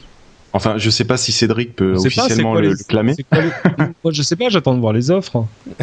Bon, bah, en Ouais, fait, bah, Free arrive et Free, Free dit ou laisse dire, alors je, là aussi, hein, je, je suis prêt à être corrigé là-dessus, euh, que eux voudraient faire sur le mobile ce qu'ils ont fait sur l'internet, c'est-à-dire des offres entièrement forfaitaires. Pourquoi pas du mobile tout compris à 29,90, que sais-je encore. Mais euh, là encore, j'attends de voir. Euh, Ça coûte extrêmement cher de déployer un réseau mobile, extrêmement cher. Là, c'est pas c'est pas l'argent qu'on a laissé tomber derrière les coussins Oui, mais- canapé. En même, en même temps, c'est ce qu'on c'est ce qu'on disait à l'époque euh, quand Free est arrivé dans le domaine du, du des fournisseurs d'accès Internet. Euh, le, le marché était très établi, très euh, très euh, comment dire? Bah oui, si vous vous rappelez, il y avait Liberty Surf, il y avait World Online, il y avait AOL, il y avait tous ces, Oui, mais les tous choses- ces gros. Les les tarifs n'évoluaient plus, les offres n'évoluaient plus. Voilà, Si, exactement. attendez, ça évoluait tout le temps. Vous avez une mauvaise mémoire là-dessus. Non, si, si, ça évoluait tout le temps. Euh, Souvenez-vous, c'était qui C'était World Online ou c'était un autre? C'était qui l'escroc euh, Attendez. Euh, non, quel- quelqu'un à qui j'ai fait des chèques mois après mois et qui a continué à me prélever pour je sais pas combien de temps. Pour les premières. Télécom euh, non, pas du tout. Euh, pour les premières connexions vraiment illimitées, etc. Mais c'était de l'illimité en dial-up, c'est-à-dire que par, par la ligne téléphonique normale, c'était un Il cauchemar. y avait AOL et puis il y en avait est-ce un a pu Vivre des choses pareilles. Moi, je, je n'arrive pas à me souvenir comment on faisait avant le haut débit. Pas tellement en termes de débit, mais juste en termes de connexion constante chez soi, quoi. Bah oui, non, c'est sûr. Mais euh, enfin, Mais ce qui est comment clair, dire, les, les déclarations du président de Free sont assez intéressantes justement quand on lui sort l'argument euh, euh, que, euh, que construire un réseau de téléphonie mobile ça coûte extrêmement cher. Et puis il avait donné l'exemple en disant que construire un réseau de téléphonie mobile ça coûte dix fois moins cher que de que de développer un réseau euh, de fibre optique ou de téléphonie fixe. Puis effectivement, quand Ah, tu regardes la filaire, bien sûr. Euh, donc euh, et à partir de là, tu dis ouais effectivement ça coûte cher, mais comparé à ce que ce qu'ils font à côté pour pour leur internet. Et en plus, et ça c'était un truc assez intéressant, c'est que l'un des plus gros clients de France Télécom, c'est SFR. Parce que SFR loue des parties du réseau France Télécom pour relier ces différentes antennes. En sachant que si Free débarque sur ce marché, il va utiliser son propre réseau de fibre optique et il compte bien développer beaucoup plus rapidement et avoir beaucoup plus de sources de revenus pour le développer en disant bah voilà mon, mon réseau de fibre optique euh, que je vais euh, déployer à travers toute la France, à travers toutes les villes, il va non seulement servir à apporter de l'internet ultra haut débit, mais en plus je vais pouvoir relier euh, toutes mes antennes relais avec et je vais être totalement indépendant. Et après en plus Free, on sait très bien qu'il il y a plein de rumeurs et des news comme ça sur les prochaines Freebox qui arrivent avec ce qu'on appelle, je sais plus le terme, je crois que c'est du fem to sell ou c'est des, des puces spéciales. Fem to sell, ouais, absolument. Voilà, qui seraient mises à l'intérieur des Freebox et en fait chaque Freebox euh, deviendrait un, une mini antenne relais. Donc on imagine les millions de Freebox à travers de France plus euh, leur réseau de fibre optique plus euh, plus encore leur, toutes leurs antennes. On peut se dire oui oui, là je pense que vu les investissements à faire et vu la manière dont Free a toujours fait les choses et la culture on en revient toujours à la culture d'entreprise, euh, vu la culture d'entreprise de cette boîte, je pense pas que ça leur poserait de problème vraiment de rentrer sur ce marché et de sortir une offre canon avec une nouvelle manière de, penser et une nouvelle manière de faire. Bon, bah la réponse d'ici moins d'un an. la réponse dans un an. On prend les paris. Time will tell. Allez-y. Bon, je vais essayer de jouer notre petit jingle. Je suis pas sûr que ça va fonctionner. Attention. Vas-y. Faut vraiment que je change de, portable. Hein. Fais-le avec la bouche. Ouais, ça marche pas. Bon, donc bah, badaboum. Euh... Bon, donc c'est la, décidément il y a rien qui marche aujourd'hui. La chat room se casse la gueule, euh, le, les jingles ne marchent pas. Bah, il y en a qui a donné le, le une idée de titre, le euh, l'épisode maudit ou 666 l'épisode maudit de du rendez-vous tech. Pourtant l'épisode 13 avait fonctionné. Hein. Enfin. Ouais, bizarrement. Donc, les rumeurs à la con et les, les petites news rapides dont on se fout un petit peu, mais dont on veut parler tout de même. Euh, première chose, Yahoo Deals, qui est un truc assez intéressant. C'est un, c'est intéressant en soi, d'une part, mais c'est aussi intéressant parce que ça montre que Yahoo est en train de se bouger un petit peu, ce qui est plutôt une bonne nouvelle. Euh, c'est un site euh, sur deals.yahoo.com. Un deal, ça veut dire une bonne affaire hein, en anglais, où il donne une liste des bonnes affaires qu'il y a en ce moment sur le web et sur les magasins internet c'est une initiative plutôt marrante euh, qui, qui vous permet. C'est un, petit retraitement de leur Yahoo Shopping. C'est une espèce de vitrine. C'est la tête de gondole de Yahoo Shopping. Oui, sauf qu'ils vous permettent de, de, de, répertorier en fait les genre les, les bons de réduction, euh, les trucs euh, qui sont moins chers que d'habitude. C'est un, un, une partie de Yahoo Shopping, mais qui répertorie de manière très très simple les promotions. Ce qui est Bon, d'accord, vous n'êtes pas convaincu. C'est pour ça qu'on est dans la partie rumeur à la con. Hein. Non, mais en même temps, c'est rigolo parce que le, premier truc que je trouve dessus, c'est une, une, mallette de jetons de poker vendue sur Woot, Woot qui est un de mes sites préférés, américain malheureusement, euh, qui fait une vente, un objet, un truc, un device, un gadget, c'est très geek, hein, par jour mis en vente à minuit le soir. Donc c'est vraiment un truc de geek. C'est à 59, faut se connecter, faire refresh, refresh, refresh et tomber dessus. Et d'ordinaire, c'est un truc après ridicule. Donc évidemment, on achète des choses dont on n'a pas besoin. J'ai plein d'amis qui font ça aux États-Unis euh, et ça marche tellement bien qu'ils se permettent même de temps en temps de, de comment dire, de vendre euh, le, le, comment, je sais plus comment ils appellent ça. Enfin, de vendre du n'importe quoi. C'est-à-dire de dire, on a un carton dedans, il y a des trucs et c'est 25 dollars. Et ça se vend quand même. Et on ouvre, il y a un vieux disque dur 40 gigas, un routeur Wi-Fi, que sais-je encore, etc. Donc euh, ça, ça a jamais. Il y a plusieurs ont essayé d'importer cette chose-là en France. Euh, il y a 24heures.fr par exemple de, tête, mais ça a jamais vraiment accroché. Je m'explique pas pourquoi. Euh, une autre nouvelle de la part des. Alors juste pour t'indiquer. Oui. Yes sir. Pardon, juste pour t'indiquer que euh, je stream euh, notre discussion sur le flux Ustream de MacJT. Voilà. je, l'ai déjà, fait il y a deux jours pour Gantis. Je me suis dit, allez, je retente l'expérience. Magnifique. Écoute, euh, l'agilité du web 2.0 me surprendra toujours. Donc voilà, la chatroom va se reporter sur mac.jt. Magnifique. Donc, euh, une autre info marrante, c'est le fondateur de Delicious, qui est l'un des services qui a été vendu à Yahoo, euh, qui, a, qui a annoncé qu'il aurait, qu'il aurait préféré ne pas vendre à Yahoo, en fait. C'est un peu facile, il a touché le chèque. Hein, oui, c'est sûr, mais c'est quand même, c'est quand même un petit peu significatif, quoi. Quand on sait que Yahoo a des les difficultés qu'on sait, ça montre, ça appuie un petit peu là où ça fait mal, c'est-à-dire sur leur incapacité à, à, développer les produits qu'ils ont acquis. Et bon, c'est une Ouais, Yahoo a la difficulté qu'on sait, Yahoo c'est plus de 500 millions d'utilisateurs par mois, enfin de, visite, de visiteurs uniques par mois. Il y a plein de gens que je connais qui adoreraient avoir ce genre de difficulté. Vous voyez ce on est d'accord, oui, tout à fait. on, on, vient d'apprendre d'ailleurs que Gmail a enfin euh, rattrapé, euh, dépassé AOL euh, pour les fournisseurs de mail et Il Yahoo reste très loin, très loin devant en première position. Bon. C'est Yahoo, oui, c'est Yahoo qui est devant et c'est Hotmail qui est derrière, c'est ça Ouais, tout à fait. Euh, autre nouvelle, Dell va lancer un téléphone en Chine uniquement. C'est un téléphone qui s'appelle le Ophone sous Android. Bon, c'est intéressant, mais c'est uniquement sur le marché chinois. Mais évidemment, on se doute que ça risque d'arriver euh, bientôt chez nous. Et puis une dernière news, on va se limiter attends, à attends, attends, attends, c'est ah. super important ça. C'est super important pour une raison simple, c'est que euh, moi depuis longtemps, je suis persuadé que euh, là où Android va cartonner en premier, ce sera en Chine.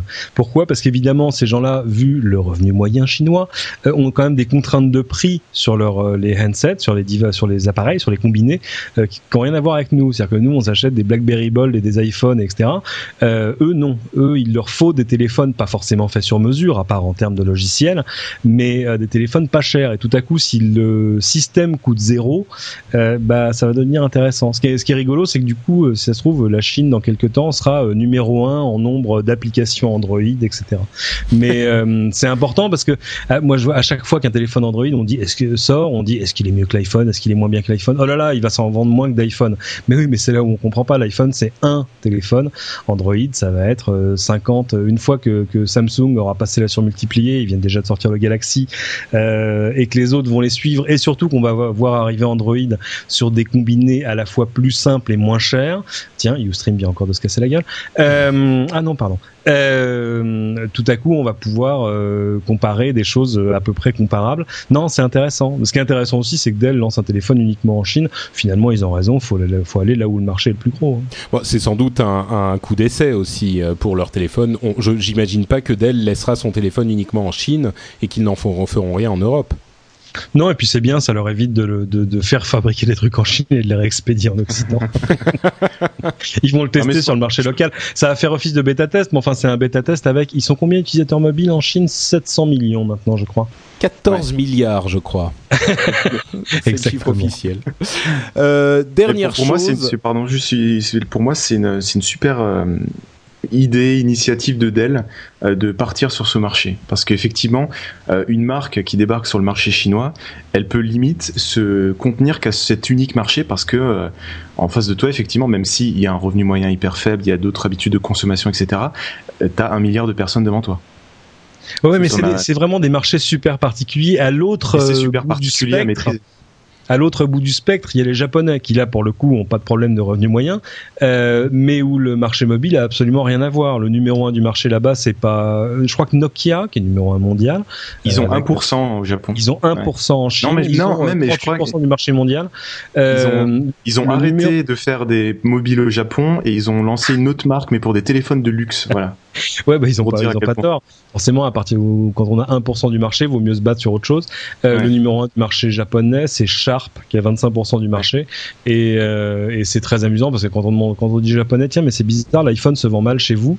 Et ils regardent avec un sourire un peu gêné en disant, mais j'ai pas envie de dire de mal, mais qu'est-ce que vous voulez que je fasse d'un iPhone? il, y a, il y a un analyste japonais qui a dit ça de manière très poétique. Il a dit, peut-être qu'il faudrait qu'Apple nous montre exactement ce qu'on peut faire avec son téléphone.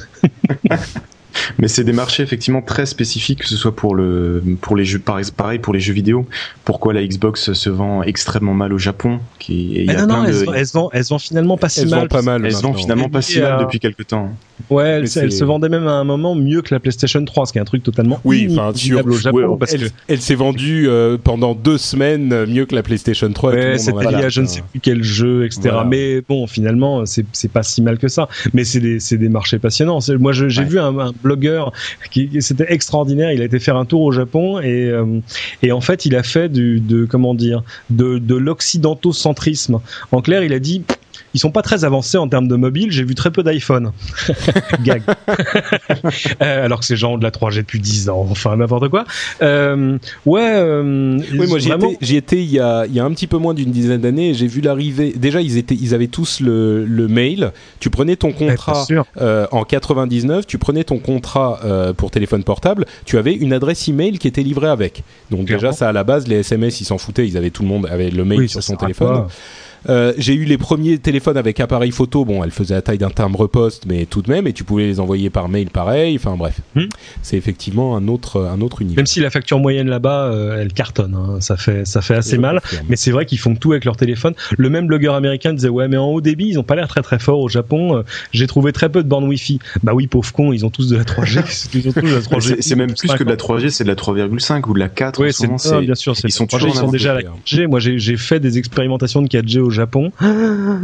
Ça, Euh, on vous dit, euh, bah, euh, débit théorique, on, on devrait atteindre les 10 gigabits. Ce qui était amusant, c'est qu'on était en train d'essayer d'interviewer le chef de projet et tout à coup, bizarrement, nos micros sans fil ne fonctionnaient plus parce qu'on était à côté de l'armoire 4G. Euh, mais euh, non, non, débit réel, on va arriver pratique au ça gigabit. encore. Ah ouais, on va arriver au gigabit sans problème, vous inquiétez pas. Un gigabit sur son téléphone, je sais pas si vous imaginez, nous on peine, comme nous quand on fait de la fibre, on, déjà on, on met à peine 100 mégas dedans et encore 100 mégas, c'est bonjour théorique et on les partage avec le théorique du et uniquement si t'es en peer-to-peer en direct avec un câble qui te relie euh, à, la Bon, écoutez, je vais- à côté. Je vais vous couper parce que je sens que votre enthousiasme va vous mener à des discussions interminables. Donc, euh, Mais alors, euh, c'est pas cher le MP3. hein. Je- C'est pas cher. tu marques un point. Euh, et je, vais, je voudrais tout de même parler d'un truc totalement hallucinant, c'est l'opéra Twitter. Euh, là non plus, je veux pas qu'on en parle trop longtemps, mais il faut tout de même le citer. La Royal Opera House de London, euh, London's Covent Garden a décidé de faire, euh, d'écrire et de faire un opéra basé sur des tweets. Donc ils ont fait cette annonce. Vous pouvez envoyer des tweets à l'utilisateur at your opera et vous pourrez de cette manière participer à la création de cet opéra Twitter euh, qui sera joué donc euh, dans le Royal Opera House. Je suis pas sûr que ça donne quelque chose de Je- très. Enfin, mais je, je... Oui, ça Ah. m'a atterré moi, mais enfin bon. ouais. On, on À la aura limite, je me souviens. YouTube a fait un truc qui est très assez récemment, hein, qui était un, un concert symphonique euh, de gens qui s'étaient entraînés ensemble à- au travers de YouTube, ce qui était un truc extraordinaire, et qu'ils ont fini par rassembler. Ils leur ont tous payé le billet d'avion, l'hôtel, machin, pour aller jouer euh, à hum, comment s'appelle cette grande salle de concert à New York où on dit euh, euh, Carnegie Hall. Carnegie Hall. Euh, et, et ça a donné un truc intéressant parce qu'en plus il jouait une partition originale d'un compositeur coréen.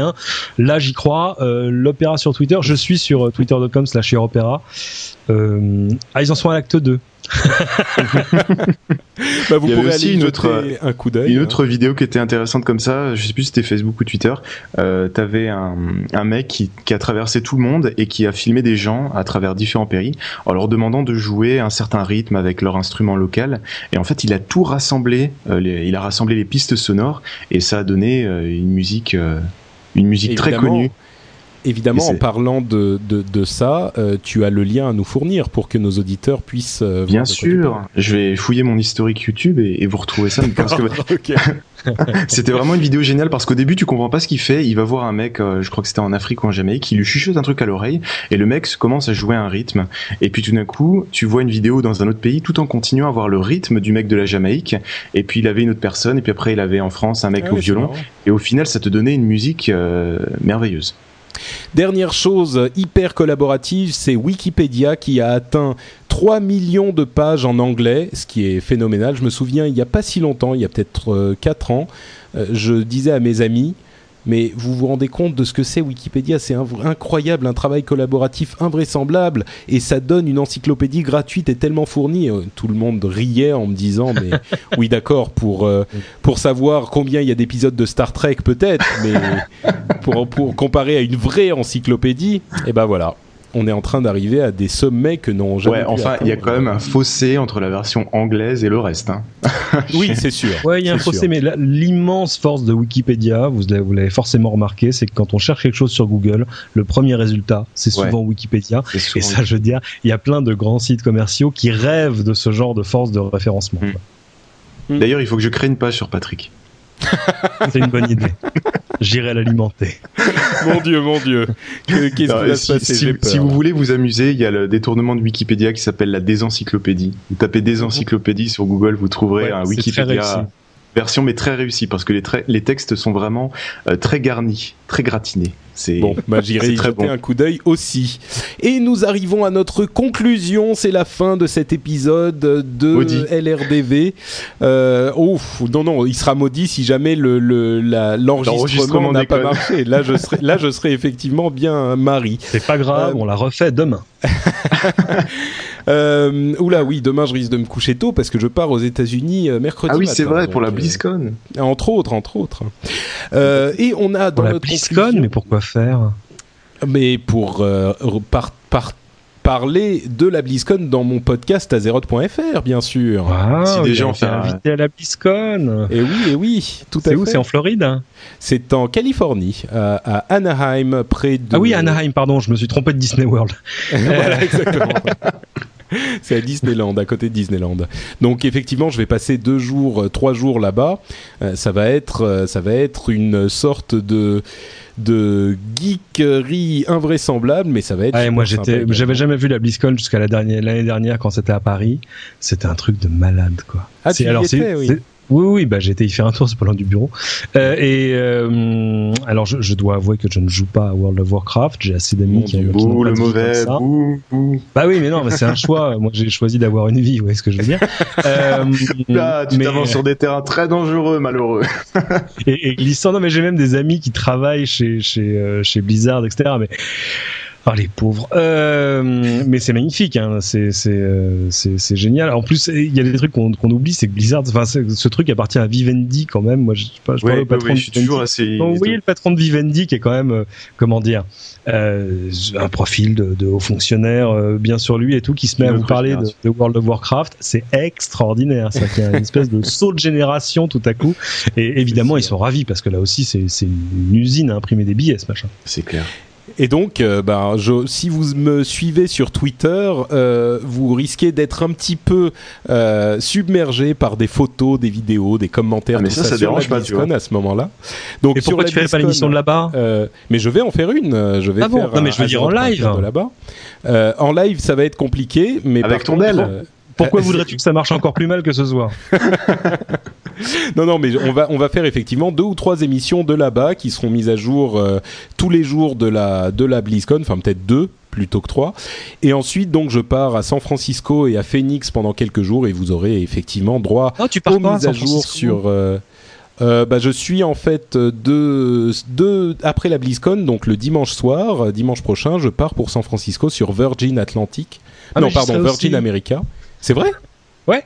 Tu y es je, euh, pars, je pars dimanche ou lundi matin. et tu y es Ah bah écoute, euh, on se passe un coup de fil. on dimanche à vendredi et j'irai chez Twitter. Voilà. Ah bah écoute, euh, de dimanche à vendredi prochain. Bah tu- il faudra que tu viennes. euh, je C'est vais- bon, on peut je fermer vais- le stream, là on est entre Voilà, nous. c'est ça. On est parti entre nous, mais je vais, je vais déjeuner avec Alors je te passe euh, mon Tom. portable, euh, 06, pardon. D'accord. Avec Tom. Bon, bah Merritt, si c'est comme ça, moi je prends tout mes ça. billets, là, je vais sur Opodo. et puis- Nickel. Bon, non, non, on allez se- sur. on se- euh, Il y a un super site, mais ça n'a rien à voir. Là, je veux dire, Euh, il faut aller sur mobissimo.com parce que c'est un super moteur de recherche euh, Mobissimo. ou .fr d'ailleurs. Euh, super moteur de recherche de, de vol en temps réel. Ah oui? Je et en, et plus, euh, total dis- disclosure, c'est une copine euh, franco-italo-polonaise qui fait ça de San Francisco. Oula. M O B I S S O M O. Mobissimo, pas Mobissomo. Ah, Mobissimo. Mobi- Mobissomo, ce serait Là, tu japonais. risques de tomber sur un autre type de site. Oui, Alors, il va se passer des Mobissimo. choses. Mobissimo.com ou C'est. D'accord. Mais on Voilà, va voir. vachement bien. Voilà. Euh, et donc, ça, c'est l'un des sites dont on peut vous parler aujourd'hui. L'autre, c'est Tweet, parce que en, Ah. en ce, alors ne pas confondre tweet et Twitter. Attention, c'est très Allez. différent. Euh, tweet, c'est euh, l'acronyme de This Week in Tech, qui est un réseau de podcasts anglophones tenu par le pape du podcast qui s'appelle Léo Laporte, que d'ailleurs tu connais un petit peu, euh, Cédric. C'est un ami. Voilà. Non, mais Euh, c'est que voilà, lui il fait un podcast, il y a plus de 300 000 personnes qui écoutent, alors que là, je crois que sur Ustream, on en a 49. Euh, Non, mais enfin, ça, c'est- j'exagère ça, c'est- parce que ça, je le podcast au flux live, c'est quand même pas très sympa. Je te trouve extrêmement, euh, extrêmement euh, désagréable ce soir, Cédric. C'est normal, Euh, le marché n'est pas le même en même temps. hein, on se- voilà, et, non, on a un euh, petit peu plus que ça qui, qui télécharge l'émission tout de même, hein, mais C'est tout ce que je vous souhaite. Mais donc effectivement, cette, cette, euh, cette série d'émissions, en fait, il en fait pas un seul. Il en fait, il en a combien maintenant sur son réseau Une quinzaine Dizaine, douzaine, quinzaine, oui. Il est invraisemblable. Et il fait donc Ah This Week in Tech, euh, qui est un émi- une émission. Bon, euh, pour tout vous dire, c'est un petit peu sur euh, cette émission que j'ai modelé euh, le rendez-vous tech. Donc, si vous Mais ce parlez pas une anglais, c'est un hommage. exactement. si vous parlez anglais, vous serez peut-être intéressé par This Week in Tech. Il a aussi Mac Break Weekly, qui est consacré à l'univers du Macintosh, Windows Weekly, qui est consacré à Windows et Microsoft, This Week in Google, qui est consacré à Google et au, au cloud, au, au nuage en général. Enfin, c'est un ensemble de podcasts absolument d'une qualité énorme. Il, a, Ouais, il y en a sur la sécurité, il y en a sur l'open source, euh, il y a, pff, il y a même maintenant sa fille qui fait un podcast sur la vie des adolescents, etc., etc. En fait, c'est un, mé- c'est un média à lui tout seul, ce, ce personnage. Ah oui, non, mais c'est un truc de fou. Moi, je l'avais rencontré en 2006. Euh, il était tout seul dans un petit bureau. Euh, alors, il, il habite en plus à une centaine de kilomètres, même pas de, de San Francisco, dans la. C'est quelle vallée? C'est pas Petaluma. la C'est la. Enfin, c'est le début de la Sonoma Valley, je crois. Oui, c'est le, Euh, enfin, le fond de la vallée de Sanoma. ouais. Voilà, et euh, dans un dans vraiment un petit bureau où il faisait un peu tout tout seul avec un stagiaire euh, qui mettait les choses en ligne. Et aujourd'hui, maintenant, euh, il- euh, tous ces tous ces podcasts quasiment sont sponsorisés, ont même plusieurs sponsors qui font des gros chèques à quatre chiffres à chaque fois. Euh, mon estimation, c'est qu'il doit gagner entre 1 et 4 millions de dollars par an par an. Euh, et ce qui fait que maintenant, il Je, je crois que je vais payer Patrick pour me donner des cours d'anglais. Je vais déménager. Non, et alors il- a il a un historique. Hein. Il fait de la radio aussi, de la vraie Oui, je radio. pense bien. Je veux dire, de la radio, en, en- de la radio en, en ondes moyennes. Ça c'est génial. O- o- only in America. Euh, où euh, il fait un truc qui s'appelle The Tech Guy toutes les semaines euh, pendant trois ou quatre heures de suite, deux jours par semaine. Enfin, non, non, mais c'est un boulot de chien son truc. Mais euh, il fait ça avec un naturel euh, absolument confondant. Il est euh, très très calé sur plein de trucs. Il sait aussi surtout, et c'est une vraie force, très très bien s'entourer en termes de chroniqueurs. La question que je vais pas poser quand je l'ai revu en juin, c'est est-ce que maintenant il paye ses chroniqueurs? C'était Oui, oui, il les paye, oui. Il les Ça y paye. est, il les paye. Ouais, ça fait un Euh, moment. Crois que l'idée c'était qu'il les paye 500 dollars par épisode. Euh, donc Patrick, j'attends ton chèque. Et, euh, euh, et, Et en tu vois, il plus, y a pas mal d'émissions à rattraper, Patrick, là, avec moi. C'est Ah, mais ça c'était les versions Ça bêta, normal, Non, c'était ah, c'était voilà. les versions bêta, on n'était pas payé. Mais euh, non, et en plus, honnêtement, c'est quelqu'un d'absolument adorable, euh, qui est maintenant entouré par des gens géniaux. Il faut aller voir. J'ai po- je sais pas si j'ai posté sur Flickr. Je vais vérifier en temps réel. Euh, flickr.com slash c'est un grand. Est-ce que c'est ça qui marche? Euh, Parce que je suis allé faire un tour donc chez lui en juin. J'ai pris des photos de son studio, le truc monté de briquet de broc absolument incroyable. Ouais, j'en avais fait Euh, quelques-unes aussi sur Voilà, si vous allez sur flickr.com slash c'est un grand, vous allez voir euh, voilà Léo Laporte at work avec une photo de son studio parce qu'évidemment il est en live sur internet avec de la vraie réalisation, c'est-à-dire que c'est multicaméra, on peut voir ses invités, on peut voir tous les gens qui sont en direct sur Skype avec lui, tout ça monté avec un truc qu'ils ont appelé le Qui est un ensemble de 6 PC. Enfin, il y a beaucoup de bricolage, il a monté un studio qui est vraiment de qualité, on va dire semi-professionnelle pour moins de 30 000 dollars. C'est absolument dément. Et euh, enfin voilà, moi j'ai j'ai que des choses, que des bonnes choses à dire sur Léo Laporte. Euh, bon, en plus il m'a fait un cadeau génial, il m'a offert un magnifique micro qu'il avait derrière lui depuis des années, parce que je lui ai dit que je voulais acheter le même et que je le trouvais plus parce que le, le constructeur avait arrêté. Il me dit oh come on, you can have mine. Euh, et je suis sorti du studio et les gens qui bossaient avec lui m'ont dit mais he, he gave you the microphone? Really? euh, voilà, c'est un mec adorable. J'ai le micro devant Ouais. moi, mais il fait un son un peu moins euh, bon que ce que j'ai ici. T'as eu, t'as eu de, de, de la chance quand même parce que moi je suis allé le voir l'année dernière aussi avec des amis, euh, des amis américains. On, on passait par par là, donc on est allé le voir. On a fait une émission avec lui et euh, il m'a filé une casquette et un t-shirt euh, tweet, mais c'est tout. Hein. Il m'a pas filé ni micro ni euh, rien du tout. C'était juste. Ouais, ouais, mais euh, la, dernière fois- la fois où la fois d'avant, je lui avais amené du vin, donc forcément. Ah oui, d'accord, forcément. Je saurais un- quoi faire la prochaine fois. aussi Donc un- voilà. un de pinard. Et non, non, il, faut le recommander très très fort. C'est c'est un plaisir à écouter. C'est en plus d'une qualité technique absolument remarquable. Ils ont même inventé des choses techniquement pour que ça marche bien. Non, vraiment, Tweet, c'est bah, c'est un peu notre père à tous, quoi. Voilà, on est d'accord. Donc euh, tweet.tv, je pense que vous aurez compris, c'est twit.tv. Allez-y, si vous voulez parler anglais ou si vous parlez déjà anglais, bah c'est un bon moyen. Voilà. Réponse à MM4FI3UX, ça veut dire quoi, Mathieu, Euh, c'est dans le Mathieu en langage, euh, tu vois, le 4 c'est un A, le 3 c'est un E. Ah, moi, c'est un langage D, c'est élite. La French Connection reprend à la fin de la semaine prochaine. Voilà, le retour. Bah écoute, on va en parler dans deux minutes. Juste le temps pour moi de remercier les euh, personnes qui nous ont laissé des commentaires sur iTunes.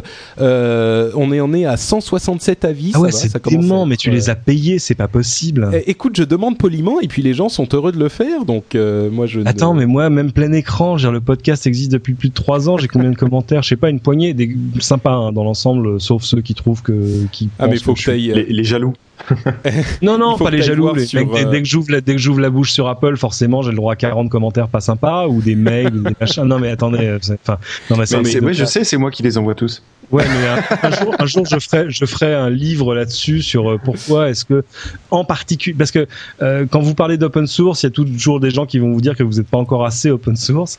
Euh, C'est-à-dire les mecs vous disent, oh, vous faites pas de podcast, vous êtes fermé. Alors on se bat et on fait du podcast. Ils disent, oh, vous faites pas du podcast en hog. Ouais, non, mais attendez. Oula, ouais.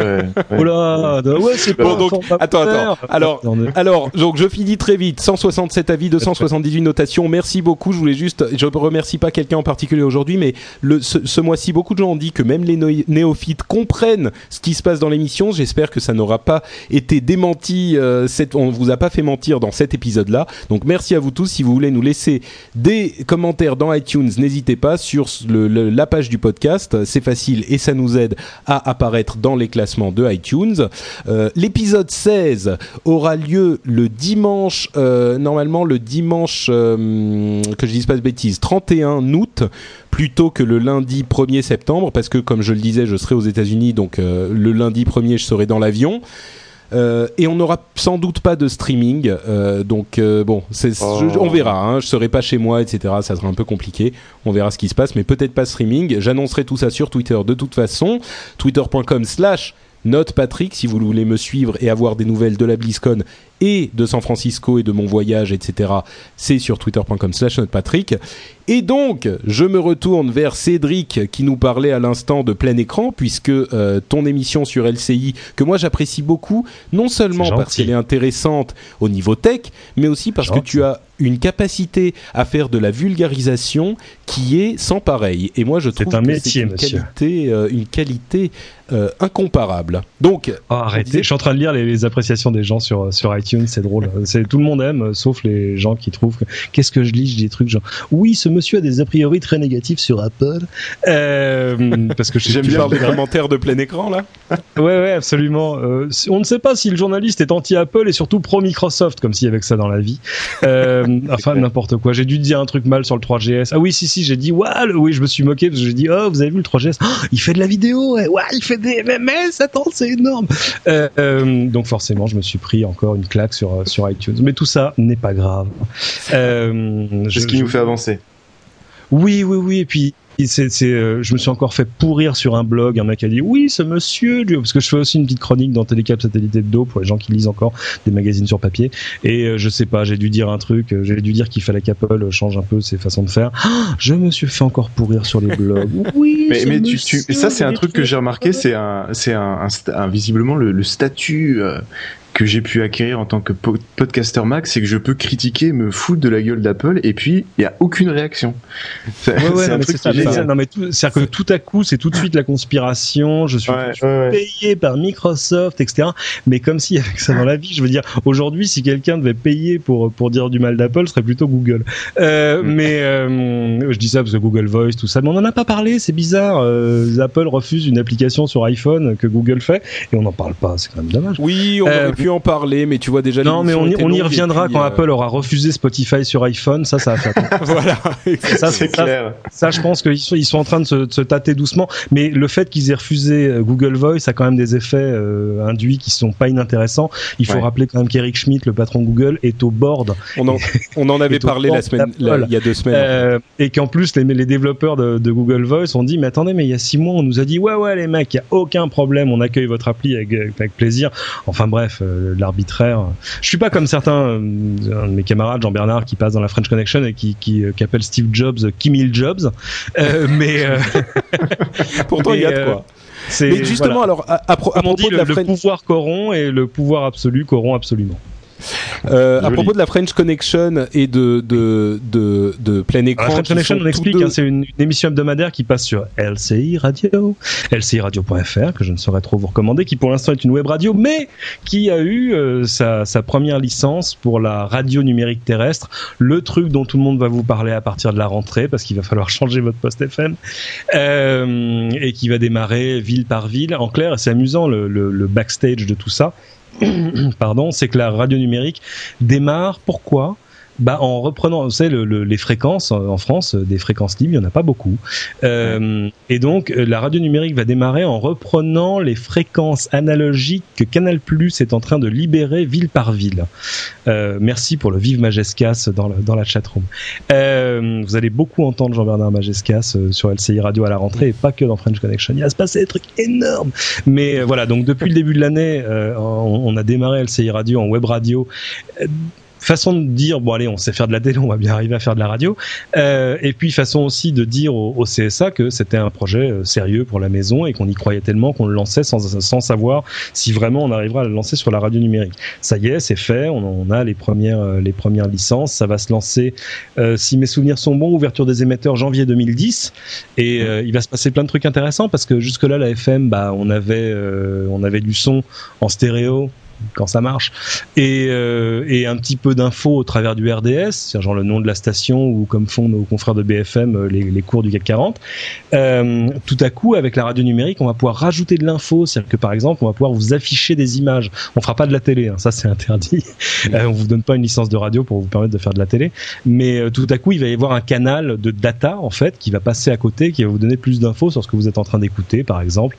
Euh, alors ça a aussi des effets sur la pub parce que tout à coup on va pouvoir vous montrer le logo vous affichez l'adresse web de la pub que vous êtes en train d'écouter. Voilà, il va se passer plein plein de trucs.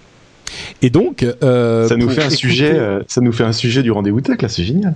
ah oui, mais ça, non mais ça c'est pour ça que c'est pas la peine d'en dire trop, ouais. parce que il faut attendre. Moi, j'attends de voir les premières radios, les premiers devices, les premiers appareils qui vont sortir. Euh, à quand euh, les premières cartes à insérer dans son PC, son Mac, etc., etc. Bah, tu viendras à quand nous les en premières reparler. voitures. Mais bien sûr, je reviendrai vous parler de ça. Évidemment, euh, l'intérêt à la faire. Et justement, euh, de, de, de la, la, French Connection et plein écran donc sont en vacances euh, pour le moment, mais ils reviennent la semaine prochaine, c'est ce que tu disais? Oui, son, son, le, son, seigneur et maître est rentré au bureau aujourd'hui. il est retourné à l'école et euh, il va se passer plein plein de trucs. Euh, bon, côté radio, il va se passer ça, c'est-à-dire que la French Connection continue évidemment euh, et va arriver en, sur la radio. Ça, j'attends de voir ça parce qu'évidemment, à partir du moment où on fait du live sur de la vraie radio, ça permet de faire plein de choses. Voilà, on passe au real time là aussi.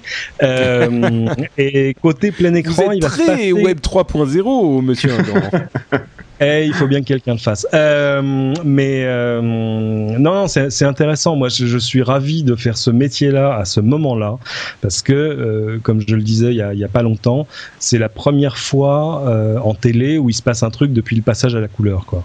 C'est-à-dire euh, l'arrivée de la TNT, ouais. l'arrivée de l'internet, euh, le podcasting, le multicanal, etc., etc. Forcément, quand on est une chaîne de télé et qu'on voit ça, on se dit oulala, le monde va changer. Bah oui, mais enfin, ça, ça crée autant de, de problèmes que d'opportunités, donc c'est quand même intéressant. Et alors sur et plein ben... écran, il va se passer un truc énorme cette année. Euh, je, bon, allez, je vous le dis. Euh, comment dire euh, Jusque-là, allez, il y avait des pleins écrans qui étaient tournés à l'extérieur, à l'étranger par exemple, etc. Et puis il y en avait qui étaient en plateau, où on recevait des gens, avec parfois un petit reportage, etc.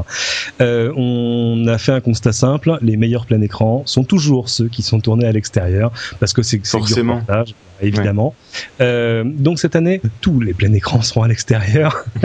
Et je, donc, je, ris, je ris, mais à mon avis, je me prépare tu, une tu pleures en même temps. Peu... Oui, c'est ça. En même temps, en même temps, j'écrase une larme parce que je pense que je vais essayer de profiter de mes dernières nuits 8 heures de sommeil euh, parce que les, les, prochaines ce sera en juillet 2010 hein, euh, donc eh ben écoutez si vous voulez voir les si vous voulez constater les frasques de Cédric Ingrand vous pouvez le faire directement sur iTunes puisqu'il est disponible Absolument. en podcast Absolument. comme il le disait vous faites une recherche sur, euh, sur plein, plein, écran, écran ou LCI qui a aussi plein d'autres podcasts très bien. Voilà. Il y a des JT, il y a même des chroniques qui sont exclusives au web. Il, y a, il, se passe plein de trucs. Et pour répondre eh ben je... à la question de la chatroom, plein écran, normalement, ça redémarre le 5 septembre. Eh ben, je mettrai un lien direct vers plein écran euh, directement dans les notes de l'émission sur iTunes et puis euh, comme ça vous pourrez y jeter un coup d'œil. Euh, Mister Mathieu Blanco, euh, il se passe des choses aussi du côté de MacJT. De MacJT. Est-ce que tu peux nous dire pourquoi est-ce que MacJT s'est arrêté? Qu'est-ce que c'est que cette histoire? En fait, il y a eu une, une fusion. Voilà, j'ai euh, vu que j'entreprends plusieurs projets actuellement. Euh, et qu'il y a un site que j'adore qui s'appelle Will of Mac. Ça fait très longtemps et quand il est quand il a été lancé, j'étais pas podcaster à l'époque et, et je rêvais déjà à l'époque d'écrire des billets et de d'être de, sur ce site. Et donc comme on, on s'entend très bien avec la personne et qu'on a la même vision, euh, on, s'est associé. Donc MacJT s'arrête et We Love MacJT démarre la semaine prochaine. Donc vous allez retrouver ah. votre podcast de l'actualité tech comme comme il était mais en mieux avec des nouveaux jingles, un nouvel habillage, etc. Et petit à petit, il va y avoir des nouveautés, des lives, euh, des, euh, des screencasts sur des applications ou sur des techniques. Bah justement, les, les premiers screencasts vont débarquer cette semaine euh, comment euh, comment comment diffuser euh, du flux audio et euh, et avoir sa propre son propre JT, son propre comment dire enregistrer son propre Mac JT. Enfin, il y a plein de trucs comme ça qui qui vont débarquer. Donc ne vous en faites pas, vous allez retrouver votre Mac JT un petit peu modifié et petit à petit. Ah non, nous voilà rassurés parce que vraiment moi j'en connaissais moi ah, mais il Mac JT, fait... ça y est, c'est la dernière, salut les gars et tout. Oh là là. Ouais, non, mais il nous a fait un coup, il nous a fait un coup hier dimanche le, le jour de sortie habituel de Mac JT, il nous a fait un décompte sur Twitter et tout, il nous a dit il faut savoir tout détruire. Euh, MacJT s'arrête définitivement. Moi, en, tant, en tant, que, en tant que membre actif du complot mondial contre Apple, je me frottais les mains en disant mais en, en caressant le chat blanc. donc bon, on a toujours accès euh, par le même flux RSS. C'est le même euh, flux, il a juste changé de nom, donc il y a aucun souci. Et euh, la semaine prochaine, on non pardon, cette semaine, non cette semaine ou la semaine prochaine, euh, vous allez certainement, je vais certainement donc mettre en ligne le premier pilote de Financimo.net. Donc euh, voilà, pour ceux qui veulent voir, le site est déjà en ligne, il y a déjà un pilote. On peut déjà s'abonner au flux iTunes. Alors finance et voilà .net. Euh, un podcast de l'actualité financière. Et... Bah, je mettrai le lien dans les notes de l'émission, mais tu peux le dire. Donc, euh, alors attends, F-I-N-A-N. Euh, je sais ah, le podcast de l'actualité financière et immobilière. C'est ça, c'est très, ça y est, on, ça y est, on est dans une convention de notaire tout à coup. Mais qu'est-ce qui se passe? Donc Financimo, donc comme finance, F-I-N-A-N-C-I. 2MO. Donc ce sera un podcast euh, totalement indépendant dédié à l'actualité financière et immobilière où j'aurai avec moi Financimo.fr .net pardon. Euh, .net. Et donc euh, le premier il y a déjà vous, vous, pouvez déjà vous abonner, l'avoir dans iTunes et vous serez prévenu euh, malheureusement pas encore en push comme on en a parlé mais vous serez prévenu euh, par flux RSS dès qu'il y aura un premier épisode. Et donc j'aurai avec moi deux experts voire des invités sur tout ce qui se passe de l'actualité financière immobilière. Et ce qui va être très intéressant c'est que ça va être des personnes le podcast est indépendant euh, le ton sera libre et les personnes qu'on va recevoir seront pour le moment tous des indépendants. Donc on va avoir euh, des sujets très variés, très différents de ce qu'on entend actuellement dans je suis désolé les grands médias, et on va avoir des invités sur des sujets assez tabous, euh, par exemple sur la défiscalisation, etc., des choses qu'on ne parle pas assez dans les moi, médias. Moi, j'ai un, un, sujet pour ça un peu geek, hein, si tu veux, euh, mais je pense que tu vas en parler forcément. Euh, il y a très longtemps, je m'étais intéressé au comment s'appelle au forex, à, l'échange de devises, oui. où les gens euh, jouent euh, sur euh, des trucs chiffres sur des plateformes. Hum. Voilà.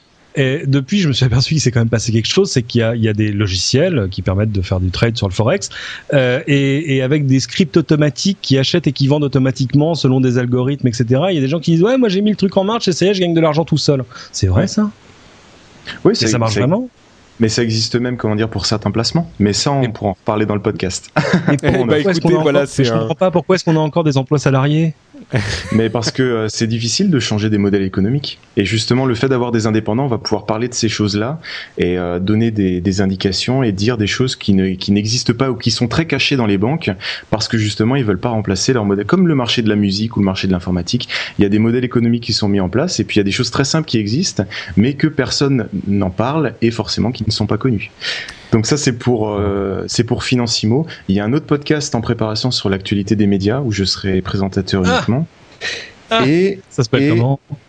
euh, Je peux pas en parler. Celui-là j'ai pas encore de ah, nom et, le, prince, le, nom de domaine n'est pas encore déposé. Ouais, non, mais dis le nom, personne va déposer le domaine. Il n'y a, pas, a, a encore de nom en fait, mais euh, il est très, il est très avancé parce que c'est le site existe déjà et très, comment dire, c'est un, un, site ancien qui est très populaire et donc il, il va y avoir l'extension. Non. Non, mon dieu. Bon, écoutez, je pense qu'on va se. Oui. Et petite, euh, vraiment vu que là il y a plein, eu, eu plein d'infos, peut-être, je dis bien peut-être, à la rentrée sur un grand média. Ouh là là là là. Voilà. Mais écoute, tu, tu me tu me torpilles d'informations incroyables. Là, je suis, je vais pas pouvoir endormir. Euh, bah écoute, tu, nous- tu nous tiendras au courant de toute façon, même quand tu seras Ouais. euh, très haut dans les grands médias, tu, tu continueras à venir sur euh, le rendez-vous tech. Ah mais avec toujours, mais je, je, je te streamerai le flux quand le, le PC d'elle sera en train de mourir à moitié. Et je Pour, t'en pour remercie 800 euros l'épisode, je vois pas pourquoi. ah bah ouais, moi ça me pose pas de problème. hein. C'était Je t'en 900. remercie. On avait dit 900, non? Par avance. Et euh, bah écoutez, tous les liens que vous avez entendus dans cette émission seront euh, sur le site, enfin presque tous en tout cas, les plus importants seront sur le site lrdv.fr et vous pourrez y aller euh, pour voir les notes de l'émission ainsi que pour en discuter, pour mettre, laisser des commentaires.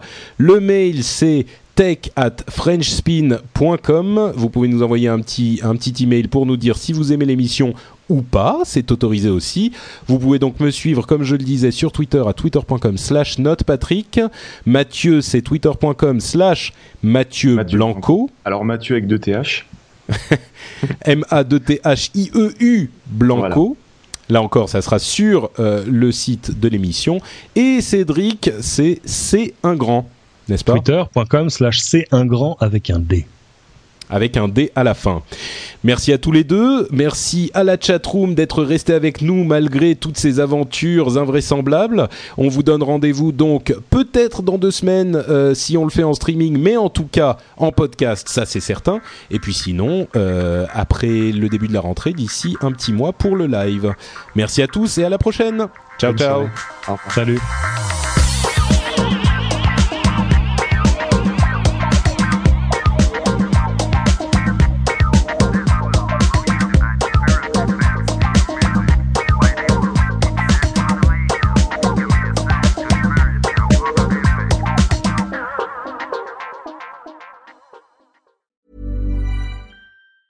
A lot can happen in three years, like a chatbot may be your new best friend. But what won't change? Needing health insurance. United Healthcare Tri Term Medical Plans, underwritten by Golden Rule Insurance Company, offer flexible, budget friendly coverage that lasts nearly three years in some states. Learn more at uh1.com. Hey, it's Danny Pellegrino from Everything Iconic. Ready to upgrade your style game without blowing your budget? Check out Quince. They've got all the good stuff shirts and polos, activewear, and fine leather goods, all at 50 to 80% less than other high end brands. And the best part? They're all about safe, ethical, and responsible manufacturing. Get that luxury vibe without the luxury price tag. Hit up quince.com slash upgrade for free shipping and 365 day returns on your next order. That's quince.com slash upgrade.